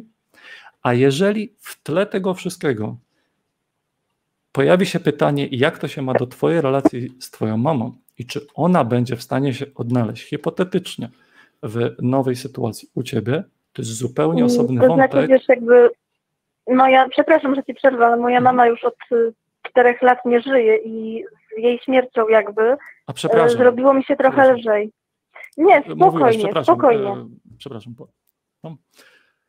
Mówiłaś faktycznie, mój błąd. Spokojnie. Okej. Okay. No i, i no. Także kajdany pierwsze wtedy wyrzuciłam. E, po prostu twoja historia była tak poruszająca, że, że mi ten wątek, przepraszam. E, okej, okay. generalnie relacje w twoim życiu były pierwotnie zdefiniowane przez narrację religijną i zbudowanie nowej świeckiej narracji na w ogóle relacje z ludźmi, to jest proces. Z początku nie byłaś w stanie rozmawiać z mężczyznami, cieszę się, że jest w tym lepiej. E, I, i myślę, że próbuj dalej tej, tej świeckiej sytuacji, świeckiej seksualności, e, a nóż życia bez religii. Zachęcamy, spróbuj. Super, dziękuję Wam bardzo za rozmowę. I możemy Ci powiedzieć. Was serdecznie. Możemy Ci powiedzieć, że rozmawianie z facetami idzie Ci znakomicie. Dzięki. Potwierdzam, potwierdzam. Dzięki, ale już trochę się wyluzowałam. Dobra, kończę, bo już długo to trwa, ta rozmowa czuję. Także dziękuję Wam bardzo za, za poradę, za pomoc. Pozdrawiam serdecznie. Cześć. Dzięki śliczne za Dzięki. Um. Dwie godziny 24, dobrze. No to jest tak, wiecie. E, planowaliśmy trochę krócej, ale przy takich telefonach no nie sposób kończyć szybciej. Także raz jeszcze dzięki dla, dla wszystkich z ekipy i, i, i że, że możemy po prostu tak długo to robić. Ja chciałbym na koniec zahaczyć e, o dosłownie dwie rzeczy z czatu. E, I nie jesteśmy w stanie więcej, bo już jesteśmy dawno po czasie. Mm. Martyna Robek pisze: Nieprawda, panie Karolo, kobiety radość z seksu osiągają po 30 roku życia. Nie wiem, nie jestem kobietą, być może tak jest, ale z moich doświadczeń jako mężczyzna wydaje mi się, że tak jednak nie jest. Mm, też nie wiem, co autorka ma na myśli. Skoro, tak jak Karol wspomniał, e, o wiele wcześniej biologicznie i kobieta, i mężczyzna jest już uformowana do, do, do swoich seksualnych e, czynności, tym samym pojawia się pożądanie, potrzeba nie, nie wiem, nie wiem, nie wiem, co autorka ma na myśli. Być może, być może chodziło o to, że yy, być może Kościół wyobraża sobie, że, że kobieta radość z seksu osiąga dopiero wtedy, kiedy akurat yy, jest w sam raz yy, w sam raz wtedy, kiedy wychodzi za mąż, no i wtedy ten seks no, znajduje swoje właściwe miejsce, ale mm, ja nie odnoszę wrażenia, żeby kobieca radość z seksu to, to w ogóle był jakiś priorytet y, w nauczaniu Kościoła, wręcz przeciwnie, od wielu terapeutów, duszpasterzy i innych specjalistów można usłyszeć, że właśnie, że przyjemność ma charakter taki co najwyżej towarzyszący, E, i, i, i um, przywiązywanie jakiejś wagi do przyjemności kobiecej, na przykład z samego seksu, y, to jest coś niepotrzebnego. Y, zawsze w tym momencie zwracam uwagę, że y, bardzo łatwo to mówić facetom, którzy, dla których przyjemność seks, ze stosunku seksualnego no jest, że tak powiem, automatyczna i oczywista. Zawsze łatwo, zawsze łatwo mówić, że nie, to tam w ogóle przyjemność seksu to jest jakaś taka drugorzędna drugorzędna sprawa i w ogóle kobiety, które się o to upominają, to w ogóle jest jakieś dziwne i nieuprawnione. Jak dla mnie to jest właśnie przykład, y, przykład tego, że y, nie ty jako mężczyzna, nie ty jako kobieta jesteś w tym wszystkim najważniejszy, nie twoje pragnienia, y, nie twoje poczucie spełnienia, tylko zrealizowanie pewnego scenariusza, który Bóg dla ciebie wymyślił, jest dla ciebie na pewno obiektywnie ważny i jak masz wątpliwości, to po prostu jesteś niedowiarkiem. I jeżeli jeszcze jeżeli, jeżeli brakuje ci przyjemności, jeżeli y, oczekujesz przyjemności, jeżeli chciałabyś przyjemności, jeżeli to jest też dla ciebie ważne, to coś jest z tobą nie tak. No i efekty tego typu mówienia do kobiet, zamiast mówienia prostej rzeczy. Przyjemność kobiety z seksu jest tak samo ważna jak przyjemność mężczyzny z seksu. Nie rozumiem, dlaczego ta myśl jest rewolucyjna po prostu dla Kościoła. jest ważna i jest tak samo ważna. E, oczywiście to jest myśl, która pochodzi z tego strasznie zepsutego świata, e, ale no, potem efekty są właśnie takie, że bardzo doświadczony terapeuta, pan Jacek Polikowski, mówi, że do 80% kobiet współżyje w małżeństwie, pomimo tego, że nie jest ze współżycia zadowolona i dalej w tym tkwi. Jeżeli ktoś jest zadowolony, ktoś uważa, że tak jest super i że to jest e, model szczęścia e, życia seksualnego człowieka, to ja ośmielam się po prostu nie zgadzać z takim podejściem. Ja również. Mm, rzucając okiem na czat raz jeszcze, dwa komentarze, które myślę, że e, utożsamiają tą samą myśl. Gender Woman pisze: Małżeństwo jest pozbawione sensu w dzisiejszych czasach, chyba że komuś zależy bardziej na wspólnym rozliczaniu PIT-u czy kredycie hipotecznym. I Akina Morgan: Jest też wiele osób, które wcale nie potrzebują ślubu do bycia odpowiedzialnym dorosłym człowiekiem w dobrym, stałym związku. Karolu? Ja myślę, tak jak mówiłem na początku, że propozycja katolicka jest pewną propozycją. Jest to pewien, pewien ogólny sposób patrzenia na sprawy seksualne, na sprawy związków, który ma e, pewien, pewien, pewien powab i pewien styl i pewną atrakcyjność dla ludzi, którzy są dla, których, dla których jest atrakcyjny właśnie ten sposób patrzenia na, na seksualność i którzy są skłonni i którzy mają warunki, bo to też dzisiaj w tych telefonach e, mm, było, wyszło, wyszło bardzo, że, że dla ludzi, którzy mają warunki podjąć się tego ryzyka, żeby postawić wszystko na tę jedną kartę, ja osobiście znam i katolików, i chrześcijan, i w ogóle ludzi religijnych, konserwatywnie myślących, którzy żyją w małżeństwach, którzy mają dzieci i nie mam żadnych powodów wątpić, że wyglądają na szczęśliwych, że są szczerze szczęśliwi. Także odrzucanie tego, że to na przykład w dzisiejszych czasach to jest model na pewno obiektywnie jakoś nieprzystający, że to jest na pewno głupie, że to jest jakieś przestarzałe, że to, że to na pewno obiektywnie nie pasuje do natury ludzkiej, bo przecież obiektywna rzeczywistość o naturze ludzkiej jest na pewno jakaś inna niż mówi Kościół. Mnie się wydaje, że to jest nierozsądne, natomiast to y, jakby ta sytuacja, że to jest po prostu jedna z propozycji, y, no też jest pewnym wyzwaniem, bo ona zaprasza i obciąża osobistą odpowiedzialnością, żeby rzeczywiście samodzielnie i mądrze, bez uprzedzeń, bez wikłania się właśnie w ten konflikt światopoglądowy, zastanowić się, czy to jest dla mnie, na ile to jest dla mnie co mam w zamian, a szczególnie co lepszego mam w zamian, prawda? Jeżeli widzę wady na przykład małżeństwa w ujęciu katolickim, to czy dostrzegam również wady tej alternatywy, którą mam na myśli, bo może ona jest jeszcze gorsza albo jeszcze bardziej ryzykowna. To jest jedna z propozycji. Mnie nie przekonuje przekonanie, że to na pewno jest najlepsze dla wszystkich, ale też zachęcam do tego, że jeżeli ten, tę najlepiej nam znaną propozycję ktoś odrzuca, to żeby to robił mądrze i rozsądnie. Dzięki. Z czatu już dzisiaj pytań więcej niestety nie weźmiemy. Mm, Karolu, mam do ciebie pytanie na koniec. Przez wiele lat byłeś osobą wierzącą, religijną i siłą rzeczy twoje życie seksualne też było z tym powiązane. I jakie refleksje nachodzą ciebie dzisiaj, kiedy patrzysz z zupełnie nowej, niereligijnej perspektywy na, na tamten okres? Z czym chciałbyś się podzielić e, z widzami tak na koniec? E, no to może takie trzy rzeczy krótko. Pierwsza to jest, że kiedy ja byłem chrześcijaninem, to nie widziałem pewnych rzeczy, e, które teraz spostrzegam jako dziwne. Nie, jeśli, jeśli chodzi o sferę seksualności, nie widziałem najdziwniejszej rzeczy, mianowicie takiej, że w Twojej seksualności i w, twojej w Twoich relacjach seksualnych najważniejszą osobą nie jesteś Ty, ani nie jest Twój związek najważniejszą rzeczą, tylko najważniejszą osobą jest Bóg i Twoja relacja z Bogiem. I bardzo dobrym symbolem jaka to jest, jaka to jest dziwna sytuacja.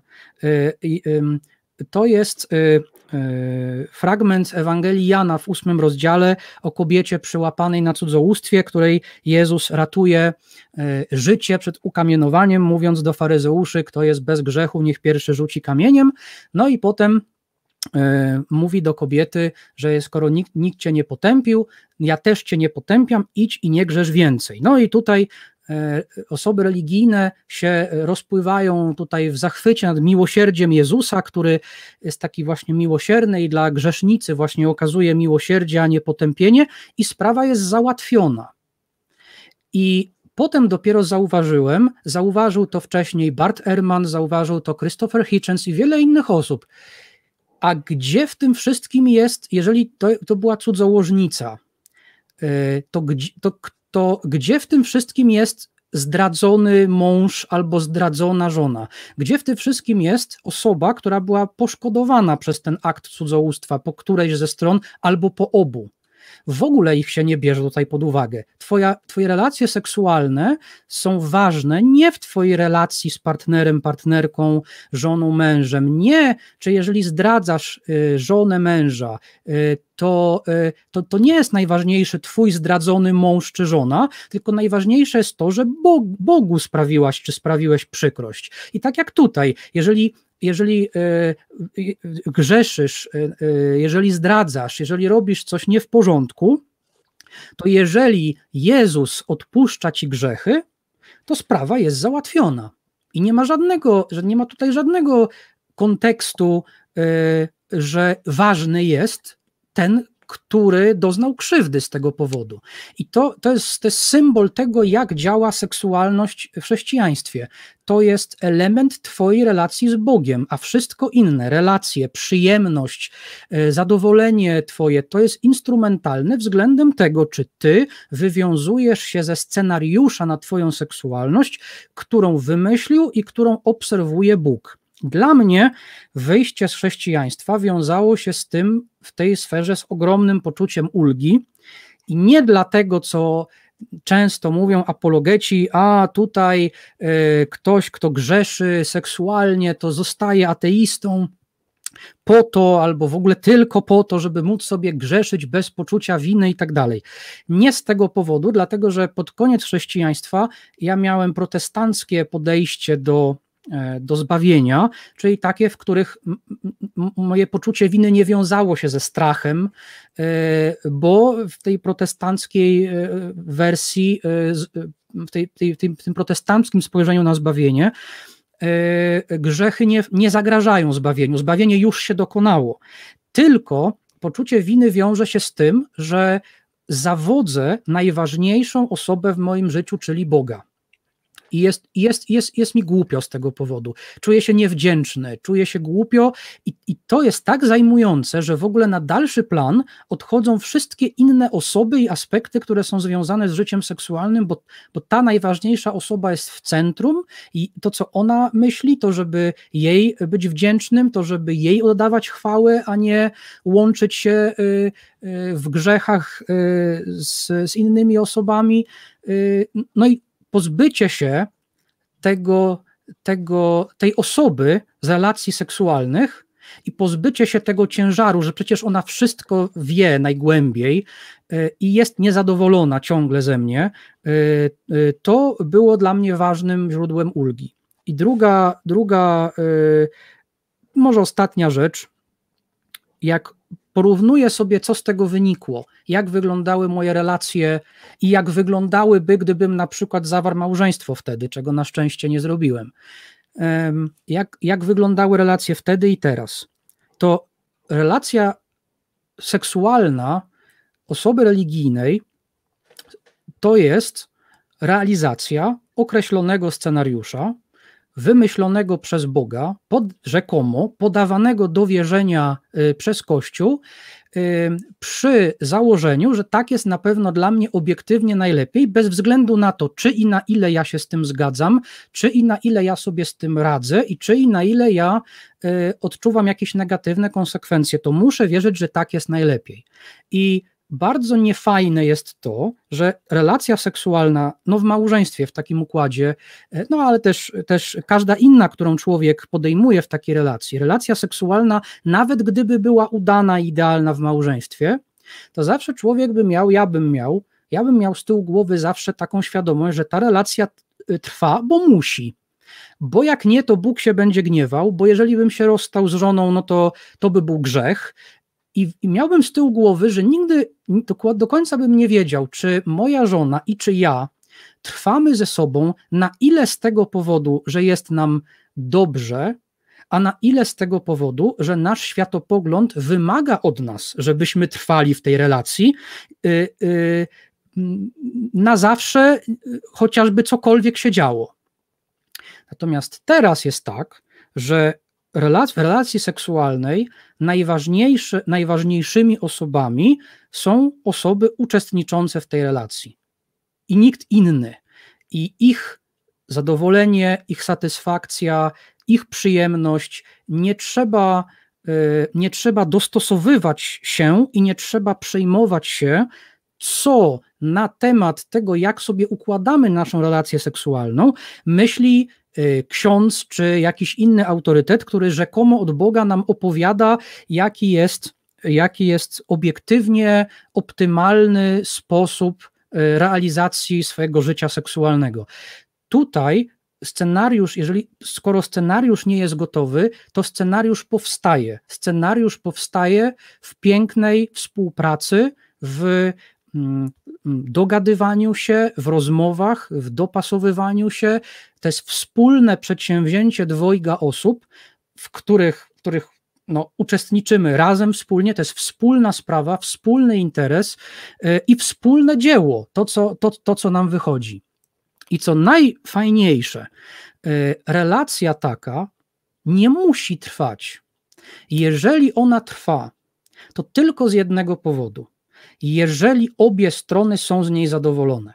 Nie ma żadnego innego, nic innego nas nie trzyma. Nie trzyma nas tradycja, nie trzyma nas to, co Bóg sobie o nas pomyśli, nie trzyma nas strach przed piekłem. Jeżeli jesteśmy ze sobą, to to jest gwarancja, znak, to jest, to jest pieczęć tego, że obu stronom jest, jest dobrze.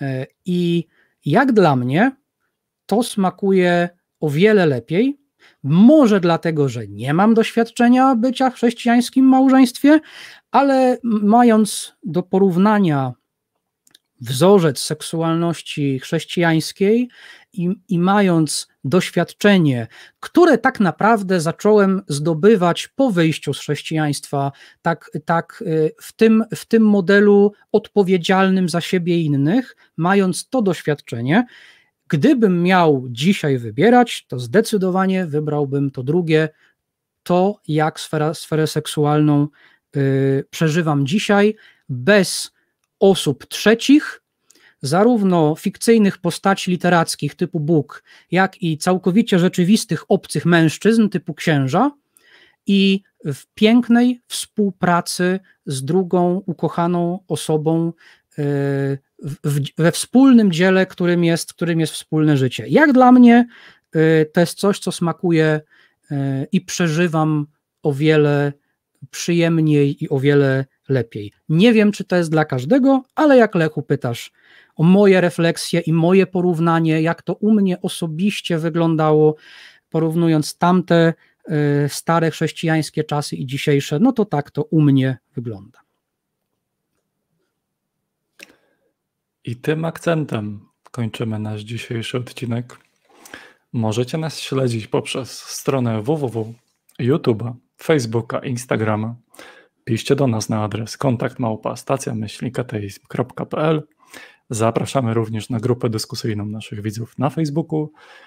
Dla rozluźnienia po całym tym odcinku, e, korzystając z okazji odcinka 69, Chciałbym odpowiedzieć na pytanie, które postawiłem w odcinku 68, a dalej ono czeka na odpowiedź. To pytanie brzmiało: Jak się nazywa wspólne zgromadzenie pracowników projektujących iPhony? Prawidłowa odpowiedź to apel. Dziękuję wszystkim dzwoniącym, dziękuję widzom, dziękuję ekipie realizacyjnej dzisiejszy odcinek. Dziękuję Tobie, Karolu. Dziękuję również Tobie, Leszku, dziękuję wszystkim dzwoniącym. Jeszcze raz wielki szacun, wielkie gratulacje. Y, myślę, że to jest wspaniałe świadectwo, te telefony, y, jak, ba jak bardzo warto odważyć się y, odpowiedzialnie za siebie i za najbliższych podjąć walkę o szczęście w tej sferze seksualnej, dla swojego szczęścia, dla szczęścia swoich najbliższych, dla szczęścia swoich dzieci, y, pomimo tego, co, co nas spotkało, krzywdzącego również w kontekście religijnym. Także wielkie, wielkie, wielkie gratulacje i zachęcamy każdego, kto właśnie czuje się źle w jakiś sposób ze swoją seksualnością w religii, żeby odważnie, tak samo jak zachęcam wszystkich ateistów, żeby odważnie sięgali po po e, to, co ma do zaoferowania w tym, w tym zakresie tradycja religijna. Tak samo tych z Was, którzy odczuwacie jakichkolwiek dyskomfort, zachęcam, żeby śmiało, odważnie, roz, rozważnie E, z ciekawością e, przyglądać się temu, że istnieje alternatywna, e, alternatywna propozycja, która nie polega na tym, że redukujesz się do zwierzęcia, która nie polega na tym, że używasz drugiej osoby, która nie polega na tym, że jesteś przebrzydłym egoistą i w ogóle erotomanem i, i, i coś jest z tobą nie tak, tylko polega na tym, żeby w sposób dorosły zrealizować jedno z, najtru, realizować z najtrudniejszych rzeczy, czyli współpracę y, y, z drugim człowiekiem, żeby w tych najintymniejszych, najtrudniejszych sprawach stworzyć razem coś pięknego. Jest coś takiego i nie dajcie sobie zdemonizować tego, nie dajcie sobie tego obrzydzić, tym osobom religijnym, którzy uważają, że na pewno obiektywnie dla ciebie jest tylko tak, jak oni mówią, mimo że ty widzisz, że czujesz się z tym, się z tym źle. Zachęcam i ciebie, i wszystkich, żeby podjęli tę pracę nad tym, sięgali wszędzie, gdzie można znaleźć na ten temat coś mądrego. No i życzę powodzenia. A ja się pożegnam słowami trochę z Biblii, a trochę nie. Idźcie i rozmnażajcie się, jeśli chcecie. Do zobaczenia. Do zobaczenia.